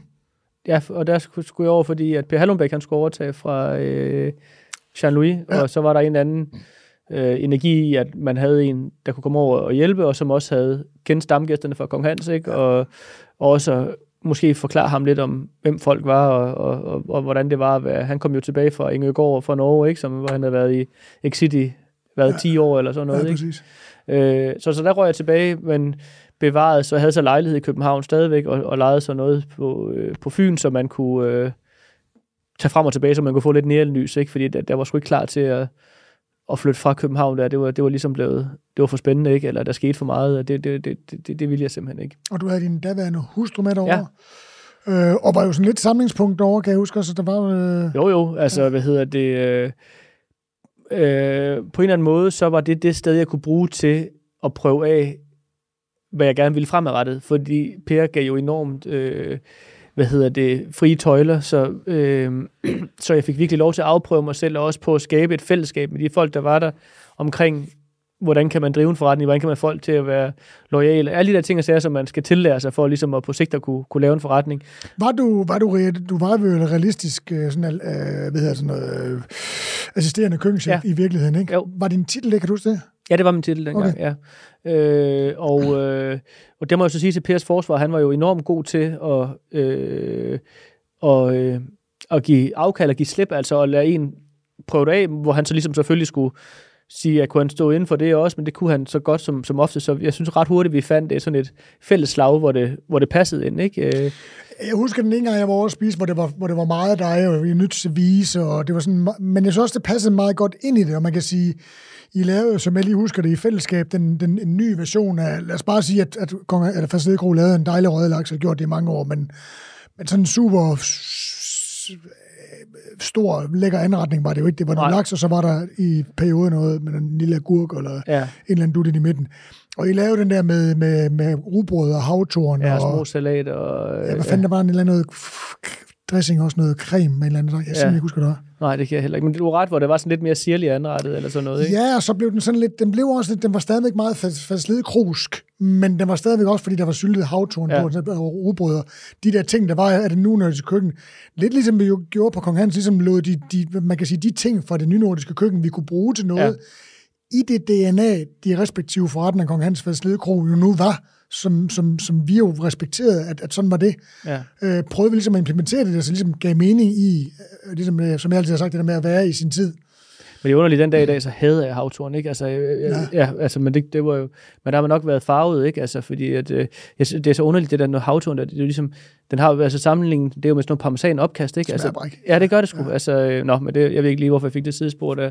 Men øh, nej, jeg, jeg, synes også, det blev sådan en, en god energi omkring at være tro mod fast ledkro, men prøve at lave det lidt friskt hvor jeg virkelig fik lov til at prøve mange idéer af, som var jo noget, man havde fyldt op igennem tiderne, og, og, øh, og så var det også et sted, hvor der ikke, hvor, hvis der var vinter, så var der ikke så travlt, så havde man mere tid til at få testet retter og få afprøvet ting og sager, så, så det var virkelig en, øh, men også noget, der fortalte mig, at, øh, at hoteldelen fyldte for meget, synes jeg, altså til at jeg kunne fordybe mig nok i maden, fordi der var så mange flere facetter i det, ikke? I og med, at du havde morgenmad, du havde frokost, room service, Fuld eftermiddagskage, ja. Altså, det var, du kunne aldrig sådan fordybe dig. Øh, så, så jeg må sige, at tage hatten af for dem, der driver de der hoteller og det der, fordi det er sgu ikke bare at, Nej. at, at, at lave aftensmad, vel? Altså, fordi, Det er også, øh, så går der lige en, et vandrør på værelse 28, Ja. og så er der nogen, der er skidt øh, ved siden af kummen, og det er, det er, det er pænt hardcore. Ja, der er flere facetter i det, øh, som kan være svært at sætte sig ind i. øh, jeg synes, jeg er rigeligt set til med at drive en forretning, altså en restaurant, der er åben om aftenen, fire dage om ugen. Ikke? Altså, så så jeg, jeg, det lærte mig egentlig, at jeg sagde, okay, man skulle kende sine begrænsninger, og hvad der er, der, der ligesom... Og jeg tror, Per, han synes jo, det var spændende det her med, at der var flere forskellige facetter i det her, der skulle gå op i en det højere har jeg enhed. også været vant til op Ja. i pointen. hvor, hvor, hvor for mig var det kun maden, der betød noget. Ja. Øhm, så der var jeg jo, jeg, jeg, jeg husker, som jeg var der næsten to år faktisk. Øh, Ja, det tror jeg også. Så skulle du tilbage til... Øh, så tog jeg på, på sletten. Øh, Nu spørger jeg så ikke, hvad du havde med derfra. Det, det, det, kan jeg så godt, det kan jeg godt spørge om, men, men det var jo mere eller mindre sagt, at du er også med til selv ligesom at, og, og dele kortene ud, kan man sige. Så det er måske ikke så interessant, hvad du har med derfra anden gang. Nej, altså det jeg har med, det var jo en selvstændighed og en tro på mig selv, fordi han gav mig frie tøjler, så, så jeg fik jo egentlig opbygget det sidste selvtillid for at ture tage springet, som så blev det næste, ikke? Ja. Fordi hvis du ikke, det synes jeg også, Kong Hans havde været god til at prøve på at køre det videre, det her med, at når folk er ansat, så skal de have ansvar, de skal have lov til at prøve at lave fejl, fordi så, så har de lavet de her fejl, inden de skal, selv skal åbne, og så kan man i højere grad holde på nøglemedarbejdere, fordi de får lov til at udvikle sig på den her måde. Og det synes jeg, Per var god til også øh, at give mig lov, ellers overgade han simpelthen ikke at tage kampen med mig, det ved jeg ikke. Det kan også være, at han bare tænkte... Ja, den, den havde jeg også nogle gange, vil jeg sige. Jamen, det koster noget at få noget, sådan er det jo. Ja, ja, altså, det, det gør det jo. Øh, så, nej, og så, så blev det jo til, hvad hedder det, til... Øh, til Sletten Kro, øh, hvor jeg snakkede med Rune og Christian fra Formel B, øh, og, eller de kontaktede mig omkring, øh, at de ville gerne lave konceptet om op på, øh, på sletten, så det blev mere strømlignet med deres sted på, øh, eller med Formel B, som jo lavede konceptet om på daværende tidspunkt til det her med alle retter til 120 kroner. Og det var lige efter, de var gået målrettet, efter de havde fået en Rising Star, kan du huske det? Mm-hmm. Øh, og, og gik fuldstændig hardcore efter at få to stjerner. Ja. Øh, Fik lavet en ny afdeling. Ja, øh, jeg var der for øvrigt for nylig. Det, Ja. var, det var fucking godt. Ja, Det Nej, men jeg, kan, jeg, jeg, jeg holder meget af Rune og Christian Ja. og hele deres organisation der, og, og øh, det var et vildt sted at, at komme op og så bare få overladt nøglerne nærmest derop med 100% tillid deroppe på sådan et sted, der er så mega travlt som, som sletten ikke. Altså det var jo det var over 100 gæster hver dag, og frokost og selskaber og konfirmationer, og, og, og, og havde jeg ikke været det sted i mit liv, så havde så jeg simpelthen knækket nakken på det, fordi det krævede virkelig, at man Er du det? Ja, fordi det var, den, var, den var tung. Altså, den var, øh, fordi det var, jeg var vant til, at man var mange kokke, og så var der måske 50 gæster eller sådan noget. Lige pludselig lavede du fire mand, 120 til frokost og aften, ikke? så du skulle virkelig tænke helt anderledes, end du gjorde før. Og så det kombineret med, at vi ændrede for det der bistrokort, der folk de råbte og skreg jo, når de forlod jo simpelthen øh, restauranten i vrede, ikke? Altså jeg tænkte, hvad, hvad er det her rådet mig ud i, ikke? Fordi de ville ikke have ændringer, vel? De ville bare have den her borderlæs og bøf banæs og sådan noget. De gad bare ikke det der smarte noget, jeg havde gang i at lave. Men det endte så med at blive en succes, men det tog lige et par uger, ikke? Altså, Jeg husker det som, jeg, jeg, jeg jeg husker, jeg blev sådan, jeg var sådan virkelig rørt på den gode måde, fordi jeg synes, du, du, havde, du havde fundet, jeg har lige et afsnit her, hvor jeg, hvor jeg skrev mig, altså du, du har jo været rigtig meget omkring i dine stilarter, og nu er du jo sådan lidt tilbage, som jeg ser det, i det, det du kom fra. ja, For du er jo en periode, hvor vi også lige havde lidt knas, ikke? Altså, hvor du kom hjem fra, den har du glemt at fortælle om, ja, for Alinea. Ja. fra Alinea ja. I Chicago. To stjerner dengang, ikke? Nej, ja, det gik til tre jo, øh, direkte jo, fra 0 til 3. Sådan der. Ja, øh, ja. så øh, ja. Og, der er du, og, og, og nu set i bagspejl, så tog jeg jo det over i at blive bekræftet i, at det, jeg lavede, var det rigtige, og det var det, jeg slet ikke skulle lave det andet. Men det er jo klart, at man kan jo ikke undgå at blive farvet. Og kan du ikke huske, da vi kiggede på det, læste vi om det i avisen, det var jo ikke, der var jo ikke Instagram eller Facebook, så vi kiggede sådan, hold, der havde vi faktisk læst om noget, der hed Moto derovre, der kunne lave deres menukort med en laserprinter, tror jeg, som man så kunne spise. Ja, det er, Og det var helt sindssygt, altså. ja, med blæksprutte. Ja, altså helt vanvittigt. Jeg tænkte, også kæft mand, ikke? Og så tog man det over, så var jeg jo blæst bagover alle de der teknikker og prøvede... Det var jo så også, øh, ja, det må være, ja, udover El Bulli, ah, der var, der var vel El Bulli, og så var der Alinea, og så var der uh, The Fat Dog. Ja, Det var vel de der, altså, som var altså crazy. ja. Og, og altså, som jeg husker det, så, så ham Grant, han, han kommer jo så efter El Bulli, ikke? Og øh, er ligesom en tage over efter ham, er Ja. mit indtryk, ikke? Øh, Ja. Og, øh, og det var jo en, en kæmpe oplevelse at prøve det, men, men set i bagspejl, så var det jo helt fejlkastet, jeg tog det over, men, men det, for, det bekræftede mig i, hvad jeg ikke skulle lave. Det forstod jeg så ikke lige, da jeg kom hjem, men det har jeg så forstået sidenhen. Og der var, jeg husker en ret med noget med nogle brisler og nogle popcorn, Ja. ja. sige, og noget sådan en fleksibel gelet over og siger, Mark, Ja. nu, det, skal vi ikke lave det. Nej, nej. Og, og det var jo en fejl, og det var jo, det var jo godt, jeg kunne lave den fejl Det er hos... ikke nogen fejl. Nej, nej, men, men at det var jo det var rigtigt at lave den fejl, eller lave det mad hos en, der kunne sige, at det ikke er det rigtige. Ja. Og det er jo det, jeg mener, det var jo, havde jeg nu haft min, mit eget sted på det tidspunkt, så havde jeg jo sat den på menukortet, fordi der var ikke nogen til at sige imod. Så har du bare ikke haft nogen gæster. Nej, nej det tror jeg fandme heller ikke. Nå, nej, men jeg synes, det der, altså, fordi at, jeg skulle stadigvæk lige huske på, altså det der, det der, det der var vigtigt, og det, man, det man, vi begge to fik ud af det, det var jo igen det, altså, jeg var jo ikke nogen steder. Jeg var ude at spise og rejse selvfølgelig meget rundt og, og besøgte træstande og restauranter og alt det der. Ikke? Altså, så jeg så jo nogle ting, men, men det er jo ikke det samme som at kunne lave det. Så hvis ikke jeg har haft en, en Mark Lundgaard, der havde været på Alinea og havde været hos Michaud og alle de andre steder, hvis jeg ikke har haft en Thomas Hermann, der havde været på øh, Asak og, og øh, hvad fanden de der steder hed, ikke? Altså hvis jeg ikke har haft en Bo Bæk, hvis jeg ikke har haft en alle de gode souschefer og kokker, der har været, som ligesom også har, som, som jeg jo, det har jeg også sagt mange gange, de har jo, de har jo alt sammen smidt noget af, som jeg har implementeret og brugt til at udvikle Ja, de har bidraget, ja. og så har du kunne, så kunne du kunne holde din rejse ved lige igennem Præcis. dem. Øh, og det har været enormt prisværdigt, at, at, at, men det er jo enormt, det er jo sådan en balancegang som køkkenchef at kunne give lov til, at nogen kommer med noget, uden at det ligesom fjerner fokus fra, hvad DNA'en er i restauranten. Jamen, det er også det, der, det, er det, der er nemt for mig. Altså, nu, jeg, når jeg tænker på, at vores boede, så tænker jeg altid på en speciel lejlighed. Jeg, jeg tror, jeg altså, sagt undskyld, ellers vil jeg gerne gøre det igen, og vi behøver slet ikke tage den i dag. Men vi er, vi er, en, vi er en seance, hvor jeg siger, okay, der, der, der, der, der, der, der mistede vi noget for hinanden, som vi, som vi havde haft. Ikke? Altså, og det gjorde, grunden til, at jeg gjorde det, det er jo igen det der, som ligesom med altså du kan jo aldrig nogensinde få med show, uanset om, om man går konkurs, så vælger han, at når man skal lave en aspars, så går man ned i kælderen og henter den, skralder den og koger den eller minut. Og, og jeg havde nogle andre ting, som, som betød meget noget for mig, og det var, det var urokkeligt. Altså, det, var, det kunne du ikke laves om på, i forhold til det ansvar, jeg synes, jeg havde over for DNA'et. Det var derfor, jeg reagerede sådan, som jeg gjorde over for dig, og, og, og det er jo pisse i en relation, som man har haft så meget glæde af, det er jo bare noget lort. Men, Ja. men i min hjerne kunne det ikke være anderledes. Altså, Nej. det var nødt til at være sådan. Ligesom, du har formentlig også nogle ting nu, hvor du siger, men det er fint nok, Pablo eller Nils, eller hvad fanden der nu er din souschef hedder. Det er fint, og det kan jeg godt forstå, at du synes det Ja.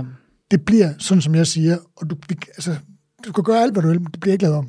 Nej, men, men altså, det handler jo også... Øh, altså, jeg har jo også lært af at være sammen med dig, og hvad vi gjorde forkert sammen, og hvad jeg synes, du gjorde forkert. Ja, jamen, det, Og også hvad du øh, lærte mig med, især det der med, at man skal kunne give ansvaret videre, og at man skal kunne stole på folk, de kan løfte opgaven, som kan være enormt grænseoverskridende og, og svært, fordi det kan det være at ture og give slip på nogle opgaver, og så sige, nu stoler jeg 100% på, at du kan gøre det, og jeg må acceptere, at du ikke gør tingene 100% på den måde, jeg gør, men det er bedre for mig, at du gør det, end jeg selv skal gøre det, fordi så kan jeg fokusere på nogle andre ting, jeg siger. Øh, og så når jeg tænkte på, hvad der gjorde mig sur på dig, når vi havde nu, men vi gik jo også op og ned hinanden rigtig, rigtig meget i snart fem år, ja. og der er jo også parforhold, der ikke holder så længe, ikke? Altså det, det må man bare erkende. Så har jeg jo så lært af, hvad gjorde mig enormt vred, når du gjorde noget. Og det skal man lade være med at gøre bagefter præcis. Ja, så, så jeg vil sige, det er jo altid, øh, hvad man ender, hvad, det, man kan jo lære alle situationer, og det er jo det, jeg virkelig har tænkt over, når man, jo mere tid der går, det er jo, hvad var det, jeg ikke skal gøre, fordi det bryder jeg mig ikke selv om. Så det er det, jeg bruger de ting til. Jeg, jeg, jeg, jeg tænker ikke tilbage på nogen tider faktisk, for, for de sidste mange, mange år, eller lige siden jeg startede, hvor der er noget, jeg fortryder eller er bitter over. Tværtimod, så har jeg prøvet at sortere i det og tænke, hvad har jeg kunne bruge, og det har været måden, jeg har, har gjort det på. Ja, det tror jeg sgu egentlig også. Det er jo det, man skal. Altså. Ja, du kan ikke blive ved med at hænge dig i alle mulige ting og sager. Øh, men det er jo klart, så lever man jo et liv, hvor man kommer ind. Du kan jo selv huske det også. Tiden den går, ikke? Altså, det er jo øh, fandme... Det er jo, og så med børn, ikke? Altså, det, det er jo et... et øh, det er sgu et travlt liv, altså. Ja, ja, du har prøvet det i, i rigtig mange år også, ikke? Altså, Jo, men det er jo også et liv, der, altså, hvor der, hvor, som er fyldt op af, ja. af fede ting, ikke? Altså, Jo. Øh, og Jo, man kommer jo også- sindssygt, altså på den konto kommer man jo langt omkring. Altså man kommer på tænk, så, du, så har du lige været i Ungarn og lave Ja, Michelin-arrangementer, så er man lige, du ved, det vil jeg faktisk også godt lidt øh, ind over noget med USA og sådan noget, men altså, Ja. man har jo god mulighed for at se hele verden, ikke? jo, men det, jeg synes, folk de nok glemmer, det er, at de skal huske på, hvor hårdt synes folk, det er at invitere folk hjem på besøg hos dem selv og være vært en aften. Hvor træt er man dagen efter, eller hvor træt er man, når man lukker døren og siger, tak for i dag. Så prøv at forestille sig, at det er Hver dag. hver dag, og det er alle potentielt har en eller anden form for relation til dig. Så det er ligesom det der med, at man skal virkelig, så når man har de her fridage, er det nogle gange bare luk og sluk, og så bare zone ud, fordi så har man egentlig bare brug for ikke at skal være noget, ikke? Altså hvor man bare kan få lov til at være introvert, og ikke at skal tænke på, at man skal være den bedste udgave af sig selv. Præcis. Ja. Sletten, Ja. som, som igen, så synes jeg var en fantastisk tid. Altså, jeg, jeg, jeg, jeg, var virkelig, virkelig, jeg var virkelig glad og stolt, kan man jo ikke sige. Men altså, jeg, jeg var glad på dine vegne over, det lykkedes dig ligesom at skabe din egen lille nynordiske, øh, klassisk fransk baseret køkkenstil op. Altså, du lavede nogle fucking nice ting, altså, synes jeg. Altså, jeg, jeg synes virkelig, det var, det, var, det, var, det var godt at se. Du var der et par år, Ja, to år, tror jeg, ja. ja. Vi var ja. i kælderen et par gange, det var meget hyggeligt. Ja, ja, Ja, det snakker vi ja, ja, Øh, det var en rigtig hyggelig kælder. ja. Øhm, og hvad fanden gjorde du så? Det, Jamen, så kom på Kong Hans. så kom du på Kongans. Ja. Da, øh, det var så, det kan, det kan jeg så svare på, hvornår det var, fordi at i sommerferien 2013, 2013 der, øh, der kommer øh, Tilde og jeg tilbage fra sommerferie, og du har det sikkert nu af, når jeg holder sommerferie, eller, eller andre ferier kommer tilbage, og skal starte hele det der maskineri op igen, ikke? Haft en dejlig sommerferie, kom tilbage, og så, så kigger vi på hinanden og siger sådan, jeg tror sgu ikke, jeg gider mere.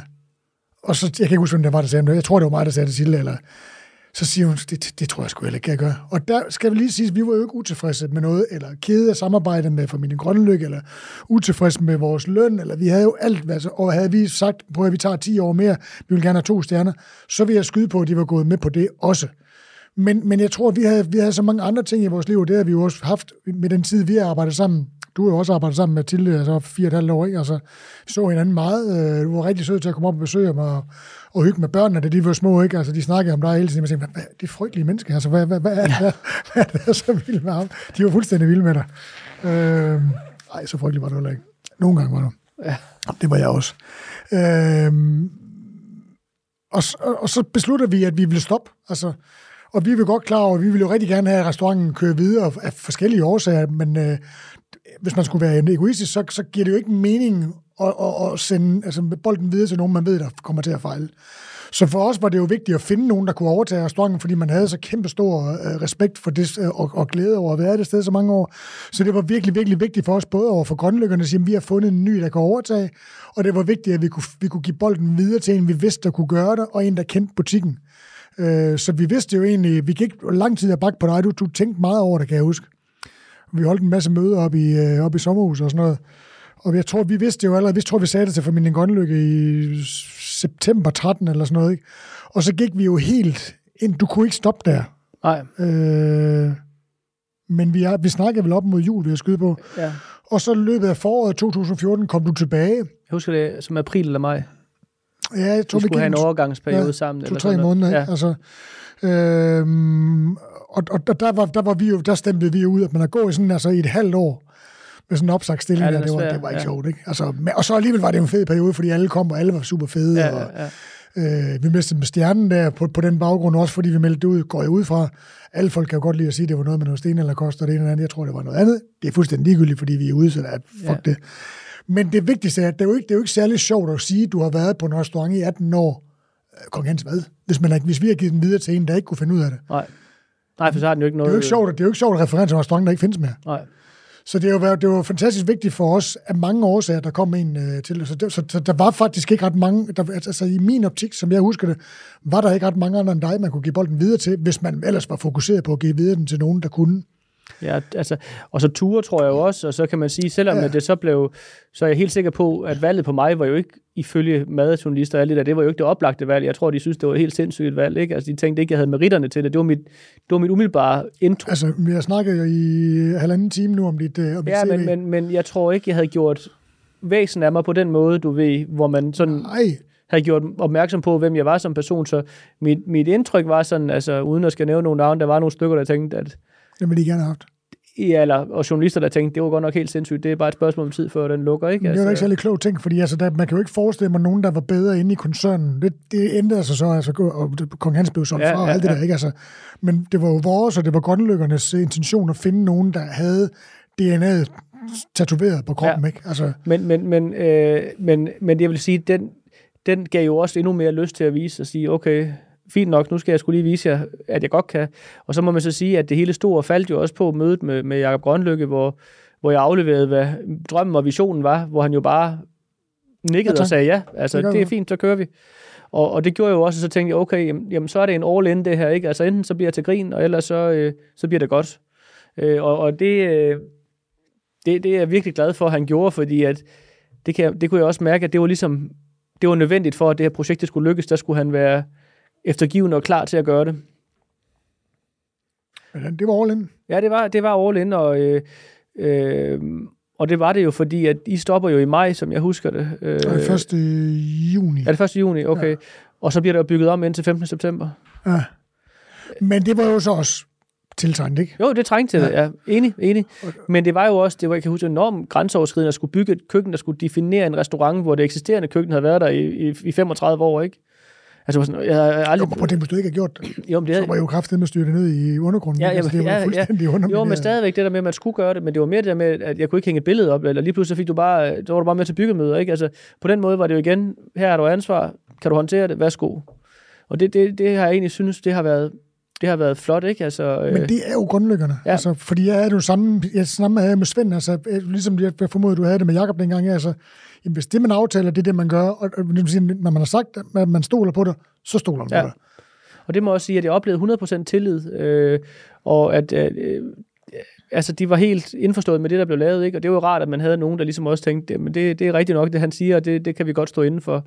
Så, øh, så nej, så det var, det var sgu en, øh, en vild periode, altså, øh, må jeg sige, der, med, med henblik på, efter vi fik bygget om, og man var tilfreds, og hele genåbningsprocessen, og så det her med at overtage sådan et sted som, som Kong Hans Kælder, som jo, som jo i virkeligheden på en eller anden måde var jo fra, fra starten af, hvor, hvor det, jeg havde set som min endestation, ikke? Altså, det var sådan ret vildt, så nå, okay, så er det så sidste rejse, ikke? Agtigt. Det var sådan, så det var en lidt vild oplevelse at, at starte op, og så øh, de to ugers test, vi havde op til vi åbnede, hvor vi bare startede op med at ligne nogen, du ved, øh, der aldrig havde lavet mad før. Øh, men bare det, man ændrer et køkken, det gør så, at man slet ikke kan finde ud af at lave noget. Altså, det er ret Helt underligt, forfra. ikke? Ja, helt forfra.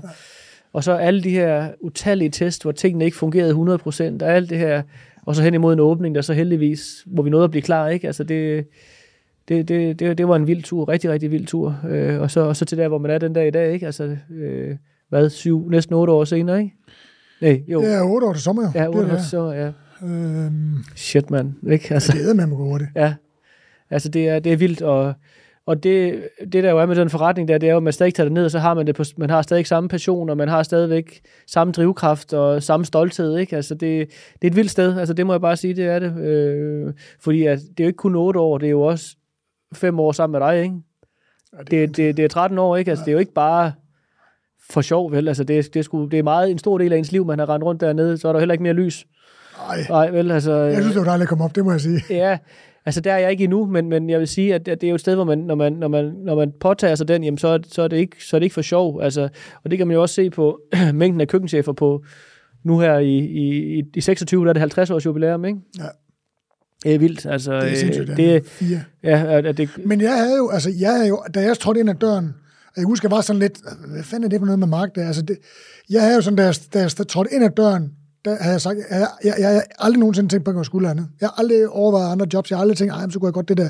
Jeg har overvejet masser af ting ved siden af, men jeg overvejede aldrig, at jeg ikke skulle være der før den dag efter sommerferien 2013. Øhm, Nå, øh, der er gået otte år, og her i foråret sidste år, der fik I... ja, efteråret, ikke også? Eller hvad? Jo, det må, var det ikke sådan noget august eller sådan Jeg noget? Nej, det, det er kan også fuldstændig ja. Men øh, der, der får I... Øh, jeg, jeg må godt sige om sider, for jeg tænker, du gerne vil have haft den lidt før. Jeg tænker, og nu skyder dig noget i skoene, Ja. jeg tænker, at du godt gad at vise, nu skal jeg fandme vise Rude, hvordan man gør det her. Ja, men jeg tror egentlig, for mig var det eneste, jeg havde behov for, det var at få en stjerne, for at bevise, at jeg var værdig. Ja. Så jeg har aldrig haft følelsen af, at jeg skulle slå nogen, eller være bedre end nogen. Men jeg har haft troen på, og følt, at det vi leverede, var til mere end en stjerne. Men jeg har aldrig haft sådan behov, kun, Det kender jeg godt. ja, kun over for mig selv, at sige, prøv at høre, det vil jeg virkelig, virkelig gerne opleve. Ja. Fordi at jeg føler, at personalet leverer, jeg føler, at vi gør alle de rigtige ting, jeg føler, at vi, vi holder et højt niveau, og man kan jo også sige, hvis der går seks år fra, du har fået første til du får anden, det er lang tid at blive vurderet. Hvor du kan sige, at hvis du får det efter anden eller tredje år, slet ikke for at fjerne noget for det, men, men seks år, det er lang tid, og, og skal være på niveau, ikke? Jo, men altså, I lavede jo så en, hvad skal man sige, et kæmpe dybt spadestik, og lavede hele restauranten om, og vinkælder, og alle mulige fede, super fede ting, ikke? Altså, hvor man tænker, altså, fra det, det var til nu, kan, kan I ikke se forskel? Ja. Ja. Dengang du var der, øh, hvor vi arbejdede sammen, ikke? kan du huske, hvad der skete i den periode? Med vinkort og, og øh, vinkælder nede i restauranten. Vi lavede alle mulige ting. Ja. Ja. Det eneste, du kunne se i Michelin-guiden, det var priserne, der skiftede. Ikke? Men, men Og man mit- bliver da fucking frustreret over, Ja. ja. når man synes, at man løfter det fra... Altså, og så, så, så, får man bare ikke den anerkendelse, man bliver da sindssygt af det. Mit indtryk er, uden at jeg ved det, men det er, at, de, at det er først omkring tredje stjerne, de begynder at, at kigge rigtig meget på helheden. Og at det er meget bundet på, øh, hvad, hvad, hvad, når vi kommer og spiser, øh, hvad, hvad er det, kan man se, er der noget øh, genkendelighed, er det det samme niveau, alle de her ting og sager, øh, er han, han laver han anderledes mad. Altså, det var lidt det, min, da jeg havde dialogen med dem, mit indtryk. Så siger jeg, om vi har også lavet om og sådan noget. Ja, det, ja, det er okay, siger de så. Øh, det er som om, de ikke rigtig, det var de ikke klar over. Og det var ikke en, en, en ting, de, der var i deres øh, opfattelse. Men det er det, jeg så egentlig måske vil spørge om nu. Altså, jeg, jeg synes, at det er jo, altså, jeg, jeg ringede til dig lige med det samme. Jeg skrev til dig lige med det samme. Jeg tænkte, du tager nok ikke telefonen, hvis jeg ringer. Men øh, jeg skrev til dig lige med det samme, fordi jeg er fandme glad for, at, at det skete.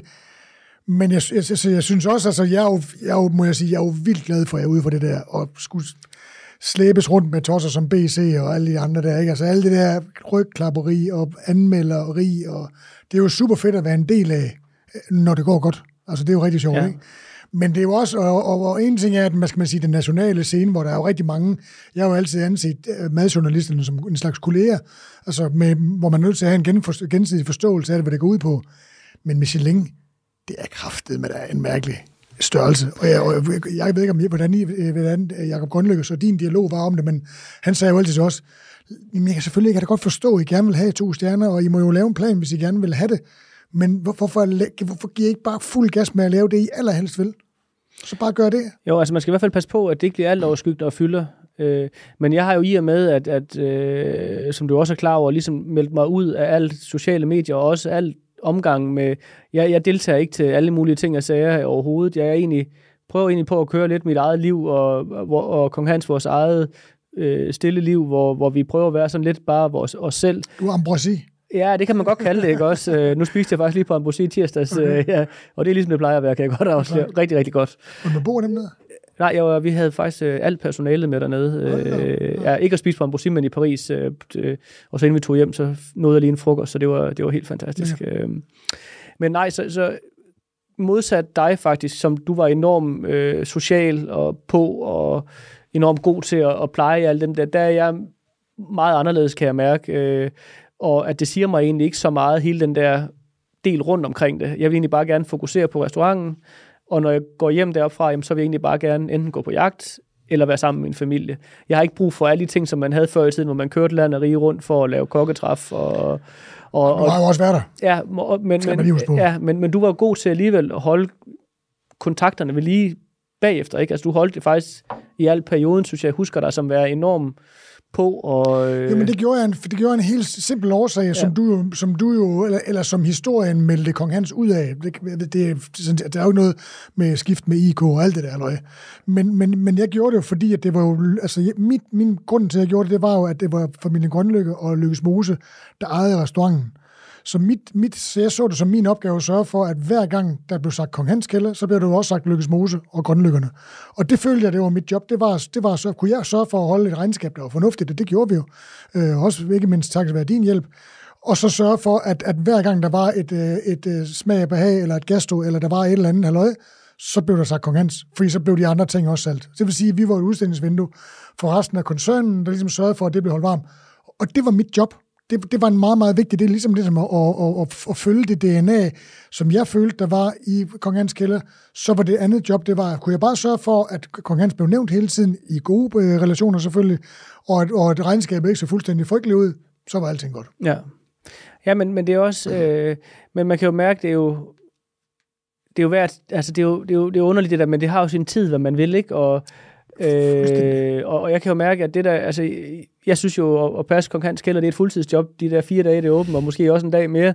Så resten af tiden, øh, og om aftenen, så vil jeg egentlig bare gerne hjem, og så øh, ligge lidt på sofaen, eller ud og skyde et, et stykke rådyr, ikke? Så, så jeg tror egentlig, at der er mange, der ser mig som sådan lidt øh, svært at finde ud af, fordi at ghost på sociale medier, og fordi jeg ikke rigtig deltager til noget, men, men, men bare prøver på at, at være på Kong Hans. Men husk lige på, at du startede i lære som 15-årig. Ja you've been there, you've done that. Ja. Du har været hele vejen rundt. Du ja. har taget din kokketræf og din konkurrence. Og, ja, ja, ja jamen, du har ret, men, ja. men, det, men det kan være svært, det kan jeg mærke for folk at forstå, hvordan, hvad går det her ud på. Ja. I en verden, der er drevet af, at, at, at sociale medier nok egentlig er det, der er udslagsgivende for, at man har travlt. Ikke? Altså, ja. Men der må jo bare erkende, at, at der er også andre ting, der kan være udslagsgivende for det, heldigvis. Ikke? At, ja. at man ikke er bundet op af det, fordi det var ikke godt for mig at være på sociale medier. Det gjorde ikke noget godt for mig, så, så, så derfor er jeg glad for, at man trods alt stadigvæk kan drive en forretning, uden at det er nødvendigt, at man har den del med. Ikke? Altså, jeg ser det som en kæmpe, kæmpe stor befrielse, at det ikke er der. Så, så det er jo jeg, jeg kan huske, det var en af de første ting, jeg tænkte på, da de sagde, at jeg fik to ting. Shit, man, kan man godt få det uden, uden Instagram? Altså, det, det var sådan en underlig spøjs ting, jeg tænkte, men det var sådan, jeg tænkte, shit, kan, det, det kan man godt. Øh, så så, så det, var, det var sådan meget bekræftende, synes jeg, ikke? Altså, at, at, at, at det, det godt kunne lade sig gøre. Øhm, da, lige da du overtog, da du, jeg kan ikke huske, hvornår du blev jæger. Øh, det, det er jo mange år siden. Øh, det gjorde du vel allerede, da du var på sletten, eller fastleden Ja, måske endda. ja på fastled, tror jeg. Ja. Ja. Og øh, jeg kan huske, da du overtog konkurrencen, tænkte okay, der er godt nok... Altså, jeg har altid været vild med at lave vildt. Vi har altid lavet meget vildt, men, men du tog den sådan lige en, en, en, trend, en tand videre med tatar, øh, dårdyrkøl og alt muligt, ikke? Altså, der var jo en periode, hvor det nærmest var sådan, man havde nærmest indtryk, det var sådan nærmest en, en vildt gourmet-restaurant. Ja. Jamen altså, øh, det er jo der, hvor man skal hurtigt skal finde ud af, at man skal passe på med, at ens passion ikke øh, overtager ens øh, erhverv også. Og det er klart, at at, at, at øh, jagten den fyldte så meget i mit liv der, at, at den store drøm var jo faktisk at, at, at prøve at være selvforsynende. Altså simpelthen kunne skyde og nedlægge og konkurrere og lave og fisk.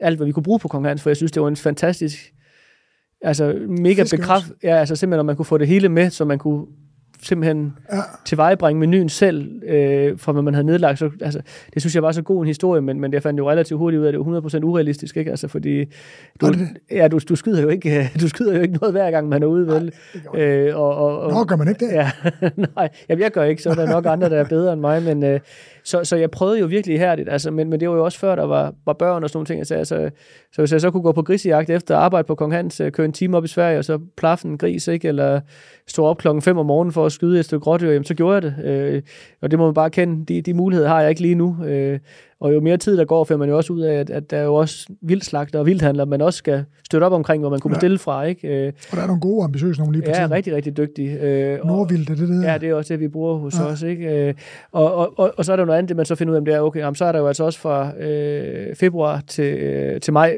hvor der ikke er vildt. Så man Jeg kan, ud og skyde uh, regulære skarver i næste uge, som ja. Vi skal spise. Jeg kan tage nogen med ind til dig, hvis ja. du gerne vil have det. Du må godt smage den først selv, tror jeg. Mit første stykke vildt, jeg skød, det var en toppet skaldesluger.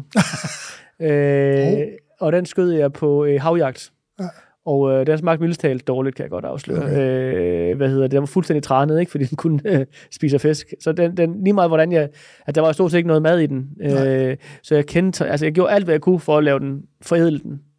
Men du gjorde dig selv der, i stedet for bare at skyde den og sige, ah, hvor er det Ja. sjovt at skyde den. Ja. Så, så, hvor meget har du haft det der med, altså, nu kan jeg, jeg kan jo godt sige, at grunden til, at jeg sparker den, det er jo, at jeg jo selv lige startet med at gå ja. på Ja. jagt her. Jeg er jo fuldstændig grøn, altså jeg er Ja. jo helt Ja. bl- lysepink grøn, ja. altså sådan helt fæsen. Men det er jo det er en fantastisk tid, lige når man har fået altså, jagttegn. Jeg kan huske tilbage mod det, altså, hvor, hvor man ikke kunne sove om natten, inden man skulle på jagt, og Ja. øh, man var fuldstændig... Ja, og, og, det var jo...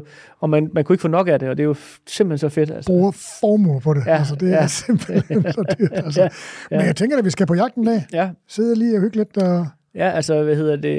Jeg elsker jo at tage på jagt. Altså, for mig, der bliver det jo sådan noget med, at øh, det er nok det, det rum, jeg bruger bedst til at koble af. Altså, øh, jeg kan godt, hvis jeg har været på jagt en dag, så har jeg det faktisk, som om jeg har været en uge på ferie, fordi ens tanker er alle mulige andre steder, og jeg har det sådan, når man er på jagt, så, så aktiverer du jo sådan noget som, øh, hvad hedder det, din synssans, og også din øh, høresans og lugtesans, og du, så giver du ligesom afkald på andre ting, som, som ligger og rumsterer i hovedet, fordi hvis du ikke fokuserer på dit instinkt, så får du ikke skudt et dyr. Så kommer der ikke mad i gryden. Nej, så derfor så, på en eller anden måde, det er jo den bedste måde, du kan lukke ned for alt andet, fordi det bliver du nødt til. Og, og det for mig er det, virker det enormt afstressende. Altså, øh, men når- din jagt-ting nu, altså jeg har jo det der med, altså jeg vil jo rigtig gerne, ligesom, jeg har også været på store jagter, det er også spændende og sjovt og kan nogle ting, men jeg har også det der med, at altså, det man skyder, det må man altså også gøre, det har man pligt til ligesom at, at, at få lavet om til noget mad, noget der kan noget, ikke? Altså, og jeg må bare sige, det ene ting er, at det kan godt være, at man lige, man trykker pause, og hold kæft, hvor er det fedt, ikke? Men når man står der, ikke, altså tre timer senere og er i gang med at skille noget fra hinanden, og flå, og det er pissekoldt, og der skal, det skal udbenes, og Ja. jeg har jo sådan med, at jeg skiller dyret fuldstændig ad, og koger fong, og koger skanker, ja. Ja. og alt er bare ordnet, så man, får, for, så man får brugt det, så der ikke ligger den der mørke steg, der flytter rundt ned i fryseren ja, i tre år. men det er jo det, der er udfordringen, ja, ikke? og det tager fandme lang tid. Det tager rigtig lang tid. Udover køreturen, ja. og udover ventetiden og alt det andet, ikke? Altså, jeg vil sige, jeg er blevet mindre bange for at lade dyret hænge helt. Altså, bælter. bare få det flået, og så, og så gå i gang med det, når tiden er til det, ikke? Og så også øh, lave mere charcuterie på det, hvor jeg laver noget, hvor jeg simpelthen salter og tørrer, så man ikke er så ak- afhængig af, at det hele skal forarbejdes og processeres. Og, fordi så har du jo noget, som er en sindssygt god værtsgave, men også som noget, der er lækkert at have til at sætte på bordet, hvis man sidder og får et, en aperitif eller et eller andet.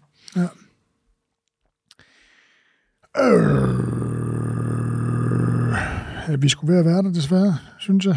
Øh, og der var lige en ting, jeg ville... Øh,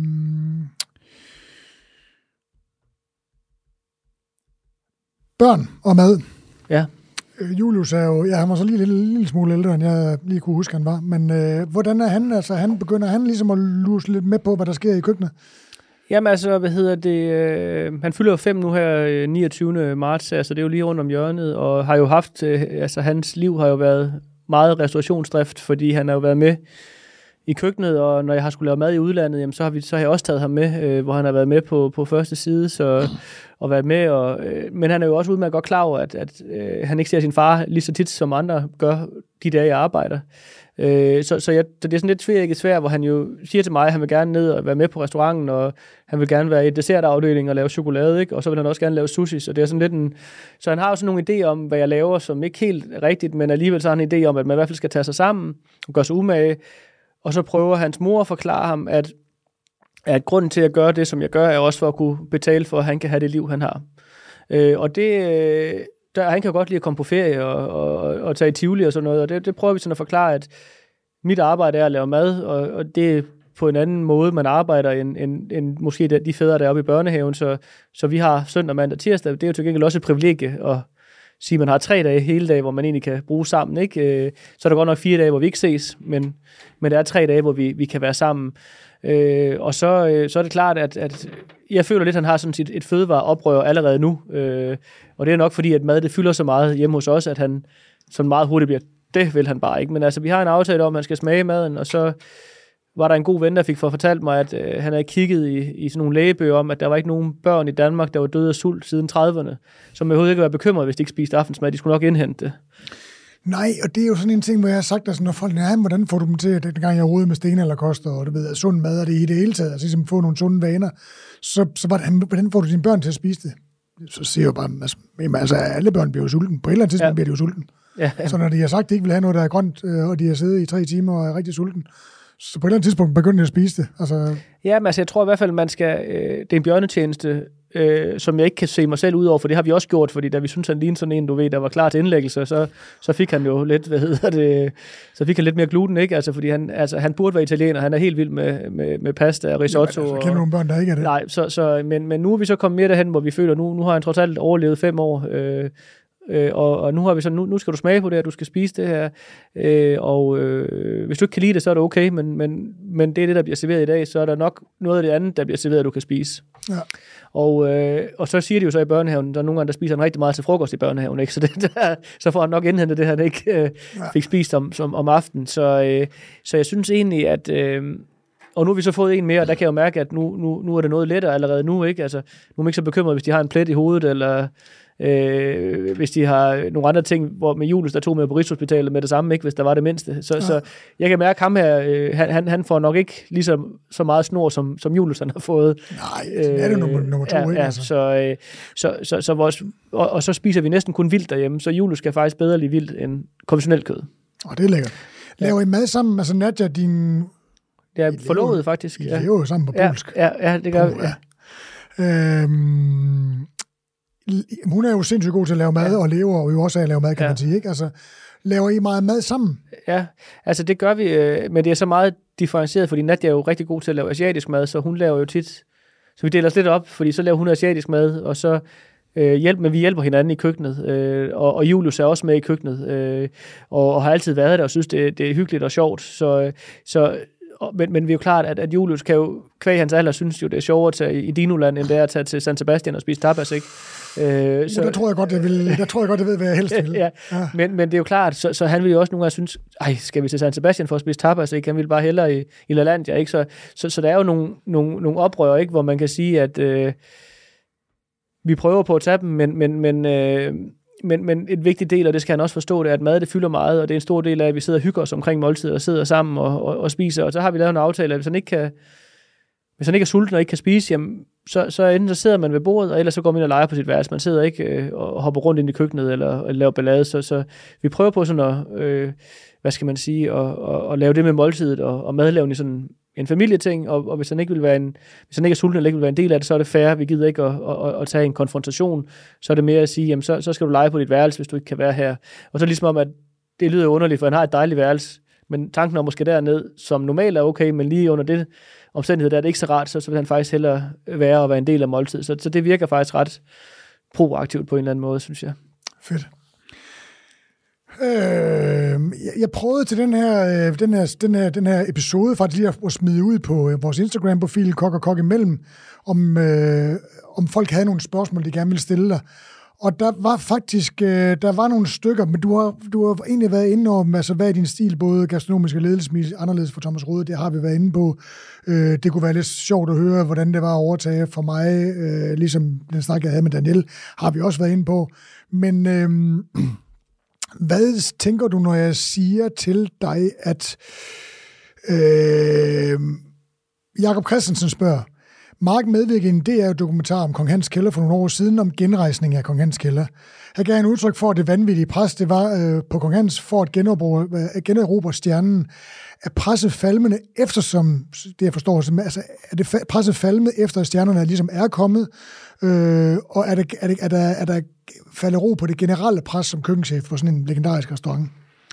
Ja, men det er jo et godt og interessant spørgsmål, fordi man kan sige, at øh, den dag presset forsvinder, så er det også den dag, man skal aflevere nøglerne. Så, så, så det er der stadigvæk, men, men jeg har jo accepteret, og så har jeg fundet, fundet min plads på stedet, og så har jeg jo endnu vigtigere, har jeg jo ligesom fundet ud af, hvad er min stil, og hvem er jeg som person. Så det er jeg afklaret med at indfundet med. Det er jo ikke sådan, at jeg er nervøs, når jeg kommer på arbejde, men, men der er jo et, et kæmpe pres, og det pres er jo ikke blevet mindre af, at man får to stjerner, fordi de gæster, der kommer, har jo en forventning om, at det er to stjerner mad, de får om det er onsdag, torsdag, og en stor referenceramme, ikke? Og har en stor referenceramme, øh, og så, så jeg synes jo, presset er, er, er på, på helt det samme niveau. Øh, det er mere mig, der er mere afklaret, end jeg var dengang, fordi jeg ikke helt vidste, hvad det var, jeg gik ind til. Det gjorde jeg jo, men jeg havde aldrig prøvet at, at drive en forretning på den måde. Øh, så, så jeg tror, jeg, jeg, jeg føler mig enormt tilfreds, til, til, tilfreds og tilpas, og 100% afklaret om mig selv og, og, og, og driften af forretningen, og ved, at jeg kan klare den del og løfte den del. Og nu kan man sige, nu den, den nyeste ting, der kommer på, er jo, at der kommer en ekstra stjerne, hvor man kan sige, jamen så skal man finde sig til rette i det, og det tager jo altid lidt tid at, at lande i sådan noget, når der sker noget glædeligt. Det er jo fantastisk, og med det følger der jo sådan en masse ekstra ting og, og rigtig mange gæster, og det er jo rigtig, rigtig glædeligt. Det skal så bare kunne administreres og, og, og, og videreformidles og videreføres. Det, det, så kommer jeg lige, så skyder jeg lige et spørgsmål ind, som jeg selv har. Altså, nu du, du, du er forholdsvis venbevandret i gastronomiens øverste lag. Du har rejst verden rundt, du har spist på en masse sindssyge restauranter. Øh, den anden, altså, hvilke døre har den anden stjerne åbnet? Hvis den er åbnet nogen. Det kan også være, det er bare det samme, bare på en anden måde. Øh, jamen, altså, jeg vil give et godt eksempel. Øh, det er, at i, vi, vi var i Paris fra søndag til tirsdags. Øh, personale på Kong Hans Kælder, de fik øh, hvad hedder det, en, en tur til Paris, øh, flybillet og en lejlighed. Og så holdt vi vores personalefest øh, på Benoit øh, Ducasses etstjerne brasserie mandag aften. I stedet for at holde den i Danmark, så gjorde vi det dernede. Ja, øh, og så havde man så øh, fri lejr, om man vil, øh, mandag til frokost, tirsdag til frokost. Og så fløj vi så hjem. Og øh, mandag var jeg ude at spise på øh, Le Dion ved Yannick Alino. Han har jo så åbnet noget nyt dernede, hvor han har hans brasserie i bunden, et stjerne, sushi to stjerne og den tre stjerne på toppen. Ret, ret tjekket forretning. Ja, super tjekket.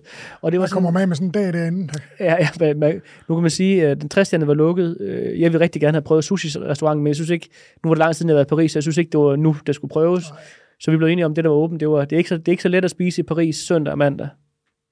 Øh, og især ikke efter, der har været corona. Men vi spiste så på øh, brasseriet til frokost, og øh, jeg er vant til, at jeg kan være fuldstændig anonym, og det, eller det er generelt bare mit liv meget, meget anonym, synes jeg. Ikke? Men der kom øh, selveste Jannik Aleno ind og, og satte sig øh, og, og snakkede, og, øh, og havde hørt om os, og øh, havde set det, og synes det var sindssygt godt gået, og hvad hedder det, øh, og det, der kunne jeg godt mærke, at jeg, det, det var ikke sket for, for et år siden, eller to år siden, tror jeg vel. Øh, Men det er jo fantastisk at være med i den klub. Det er det jo. Ja, øh, så, så, så jeg tror mere, det var sådan en af, en af sådan, jeg blev sådan lidt starstruck, da han var så tæt på, og tænkte, hold da op, ikke? det var sådan en af dem, man, man ser op til. Ikke? Altså... Men det er jo, tror jeg, nu, nu, nu ved jeg det ikke, men jeg, altså, det er jo igen også sociale medier. Det er jo, jeg, jeg kan huske for, og det er jo lang tid siden, 6-7 år siden, 6, måske lige et par år efter, jeg stoppede på Kohans, hvor vi var i Barcelona og spiste på Brasserie 1900, som var en del af den her tickets, uh, tickets ja, og alt ja. det der, ikke? Altså, hvor man sidder derinde, så vi sidder og kigger på menukort, og det var sindssygt meget, vi gerne vil have. Jeg siger, altså, vi vil gerne have det der, det der til tjeneren. Øh, køkkenet har lavet en menu. Så siger jeg, øh, nå, øh, men vi vil gerne have de her ting og sager. Kan vi få dem ind i menuen så, hvis vi absolut skal have den menu? Og, og hvor, hvorfor har jeg lavet en menu? Jamen, jeg var jo en meget famous øh, headchef fra Danmark. Og der tager de jo navnene og går ind og googler og slår op Ja, på ja, sociale ja. medier, hvordan er hvorledes, ikke? Og det er jo, det er jo, det er jo nice. Ja, men det er jo også det er interessant, ikke? Det, når det virker på en selv, så virker det også på de gæster, der besøger en, ikke? Præcis. Ja, så, så jamen, hvad skal jeg sige? Som, jamen, så har det jo også, jeg kan da godt mærke, at man bliver spurgt til at lave flere ting og sager, men kvæg, at jeg ikke er så interesseret i at lave ting og sager, så siger jeg jo nej til det meste. Øh, også interview med journalister og sådan noget. Jeg er ikke, de var ikke super interesserede før, så jeg har lidt svært ved at forstå, hvorfor de skal være interesserede nu. Øh, så derfor så, øh, så, så prøver jeg egentlig bare at køre det, som jeg altid har gjort, og så tage det, tage det stille og roligt. Ambroisi-style. Ja, lige præcis. Ambroisi er en træstjerne restaurant. Paco hedder det. Ja, Paco øh, hedder køkkenchefen, og det er sådan en, en savnomsbunden restaurant, hvor ingen journalister kommer ind og tager Ja. billeder. Øh, det er ret Han, vildt han rendt rundt i sit øh, joggingtøj med hans kokkejakke udenpå. Han er jo han er i 70'erne nu. Øh, Ja. og, og stod der, og de, øh, da vi spiste der tirsdag frokost, der var det første dag med deres forårsmenu. Øh, og, og, og, det var bare helt fyldt op med, med hvad hedder det, repeat, altså øh, gæster, der altid kom der. Altså. Ja. du kunne bare se rundt og snakke med dem alle sammen. Hans hustru var rundt og snakke med dem. Det var bare klientellet, der altid var der, ikke? Øh, og, og det er på en eller anden måde, jeg kan godt lide, altså, øh, dem, der lever et stille liv, lever et godt liv. Øh, og det, det er nok lidt den devise, jeg går efter, som jeg synes, der passer mig, passer mig fint. Det kunne være, at jeg skulle have tænkt på den, inden jeg startede fastelavnsbollegate. ja. Rasmus Jensen har tre spørgsmål. Vi når kun et enkelt. Jeg har, vi er ved at være der. Øh, den bedste restaurantoplevelse, du nogensinde har haft?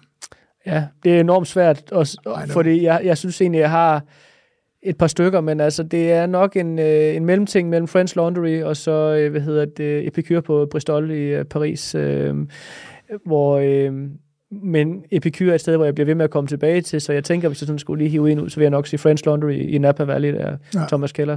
Du har også spist der, ikke også? Ja, jeg har spist det nogle gange. Ja. ja det er fandme også fantastisk. Ja, øh, og vi havde en dag, hvor det bare, vi var seks personer, og vi var i anden seat. Jeg havde arbejdet sammen med næsten alle i køkkenet på Alinea, hvor vi bare fik en tur, hvor man bare, hvor man tænkte, skal jeg sige stop nu på hvid trøffel for eksempel? Ikke? Altså man var i tvivl om, om det var det, man skulle, fordi det kunne ikke passe. Det bare, Men når man fik regningen, så tænkte jeg, Ja. det skulle jeg have sagt nej tak til. det, ja, men øh, nej, man bare fik vi har bare kan krydse hovedet. Ja. Ja. ja, det vil vi gerne. Meget gerne, ja. Nej, det skulle vi så ikke have valgt. Ej, er det ikke mest på Passat, de kører det, eller hvad? Ja. Den er også på French Nå, okay. Jamen, den- den altså, op- den koster lige så meget som menuen, Ja, og den er dyr. ja, det er den.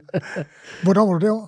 Jamen, det var jeg i forbindelse med, at jeg skulle lave mad til det der 12 Days of Christmas på øh, Meadowood, som jo så er Meadowood, brændt ned. Så det er Ja. jo så... Jamen, det er en 3-4 år siden Ja, nu, eller sådan noget. Øh, så, så, så det var... Øh, ja, det var en kæmpe... Ja, et punkt, hedder USA også, men det, skal, det, kan, vi- det kan vi simpelthen ikke nå Nej. i. Du har været efterhånden været med i gamet i mange år, som vi har snakket om, Mark. Hvor længe kan du blive med at holde fanen højt, og hvad, hvad gør du for at være med på noderne? Jamen, jamen, jeg gør jo i hvert fald absolut ingenting for at være med på noderne, kan man sige. Jeg gør det absolut mod, modsatte. Øh, og så... Øh, Det er jo nærmest, sådan, din stil er jo sådan nærmest nyklassicistisk, og Ja, Ja. altså jeg gør jo det, altså det er jo også det, altså jeg laver egentlig det, der er normalt, men det er jo blevet unormalt. Ja. Så det er sådan lidt svært at, at definere. Øh, altså, øh, altså jeg synes jo stadigvæk, at, at jeg har en masse at byde på, og jeg er ikke træt af det endnu. Øh, og og, og jeg, jeg føler også stadig, at jeg er ambitiøs, og jeg, jeg føler, at når jeg, når jeg tager ned og er der hele dagen, og jeg står i køkkenet, at jeg, at jeg stadigvæk har noget at byde ind med, og jeg stadigvæk vil byde ind med noget. Og så, øh, så, så, så jeg vil sige, at øh, jeg har stadigvæk nogle mål, jeg gerne vil have indfriet nu, inden, inden jeg føler, at jeg er klar til at stoppe. Øh, jamen nu, jeg sidder og laver tegnet med de tre fingre. Det betyder ikke, at der er tre minutter tilbage. nej, jamen altså, hvad hedder Tros det? estrellas. Ja, men du ved jo, at også, øh, jeg er jo sådan rigtig sådan også fra Sønderjylland og det, så vi, jeg tror, tror, jeg vil sige, at jeg glæder mig over de to, men, men det er klart, at man bliver nødt Hvis nu har du boet i København i, i mange, mange år, kan du ikke tage dit københavner-hat på og så sige, hvad, Jamen, det tror jeg du får mig- stjerner, eller hvad sker der? Ja, Ja. ej, det tror jeg ikke, du får mig til at sige, men det er klart, jeg vil gerne være bedre, end vi er nu. Og prøve på at blive bedre, end vi er nu. Hele tiden forbedre os. Og det er en ambition. Det er ambitionen. Øh, at blive lidt bedre hvert år. Og, og så er jeg jo enormt heldig, som jeg også sagde til dig, da jeg kom, at, at vi snakkede lidt om den her stigende personalemangel. At jeg er enormt heldig på Kong Hans, at, at alle har været der i lang tid. Og ja, det er mellem to til seks år, så det er jo det er helt uhørt, hvis du fortæller det til andre Så folk. måske er du ikke så venligt et menneske, som jeg antyder. Nej, nej, lige præcis. det passer slet ikke.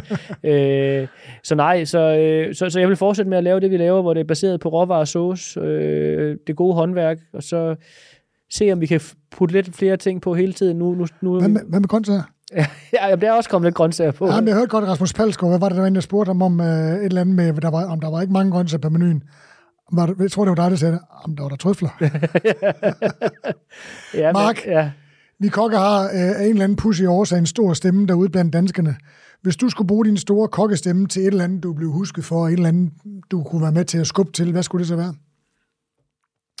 Øh, jamen, så skulle det være mere, øh, og det er jo sådan meget pro-jagt, det skulle være mere øh, udnyttelse øh, af vores egne naturlige ressourcer her, i stedet for at vi, vi bruger, og især også med henblik på, på hele øh, det her med miljøet og CO2-udledning og alle de her ting. Altså, jeg er nu godt klar over, at en fasan den har et energiforbrug, som, som man ikke skal begynde at snakke om, men, men at vi inkorporerer... Men den er jo ikke større end en kylling, der er inde i en stald. Nej, nej, det er den så ikke. Kunne man jo spise... Øh det, det, fasanen, som nogen havde glædet af at skyde. Ikke? Ja, enig. Øh, så, så jeg tror, hvis jeg sådan skulle, hvis der var noget, jeg rigtig gerne ville gøre en forskel, så var det, at man, man støttede mere op omkring vildt og jagten, og generelt inkorporerede det mere i ens hverdag, så man, i stedet for at det var noget, man gjorde en gang om året, øh, at man var sagde, at det var en gang om ugen, man spiste vildt, sådan så vi kunne... Det er jo helt underligt. Ja, altså, ja.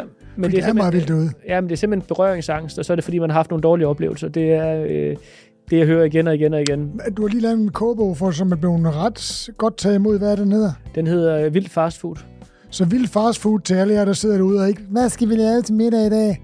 Ja. Det er derude. Ja, altså det er i hvert fald hurtig mad og let mad, og noget, der ikke er alt for avantgarde. Så det, det er ikke sådan en, en, en blodsås, der skal monteres i sidste øjeblik, øh, som nok også kan være voldsom for de fleste folk. Og så kunne jeg forestille mig, at Mark er god til ligesom også at gøre opmærksom på, at, altså, at vildt kræver en anden form for håndtering end andet, men det er ikke sværere. Nej. Der er bare nogle ting, man skal være opmærksom ja, på. Man, man, skal, man skal bare være klar over præmisserne for vildkødet, men når man kender dem, jamen, så er det jo ligesom at lave alt muligt andet mad. Ja, tak.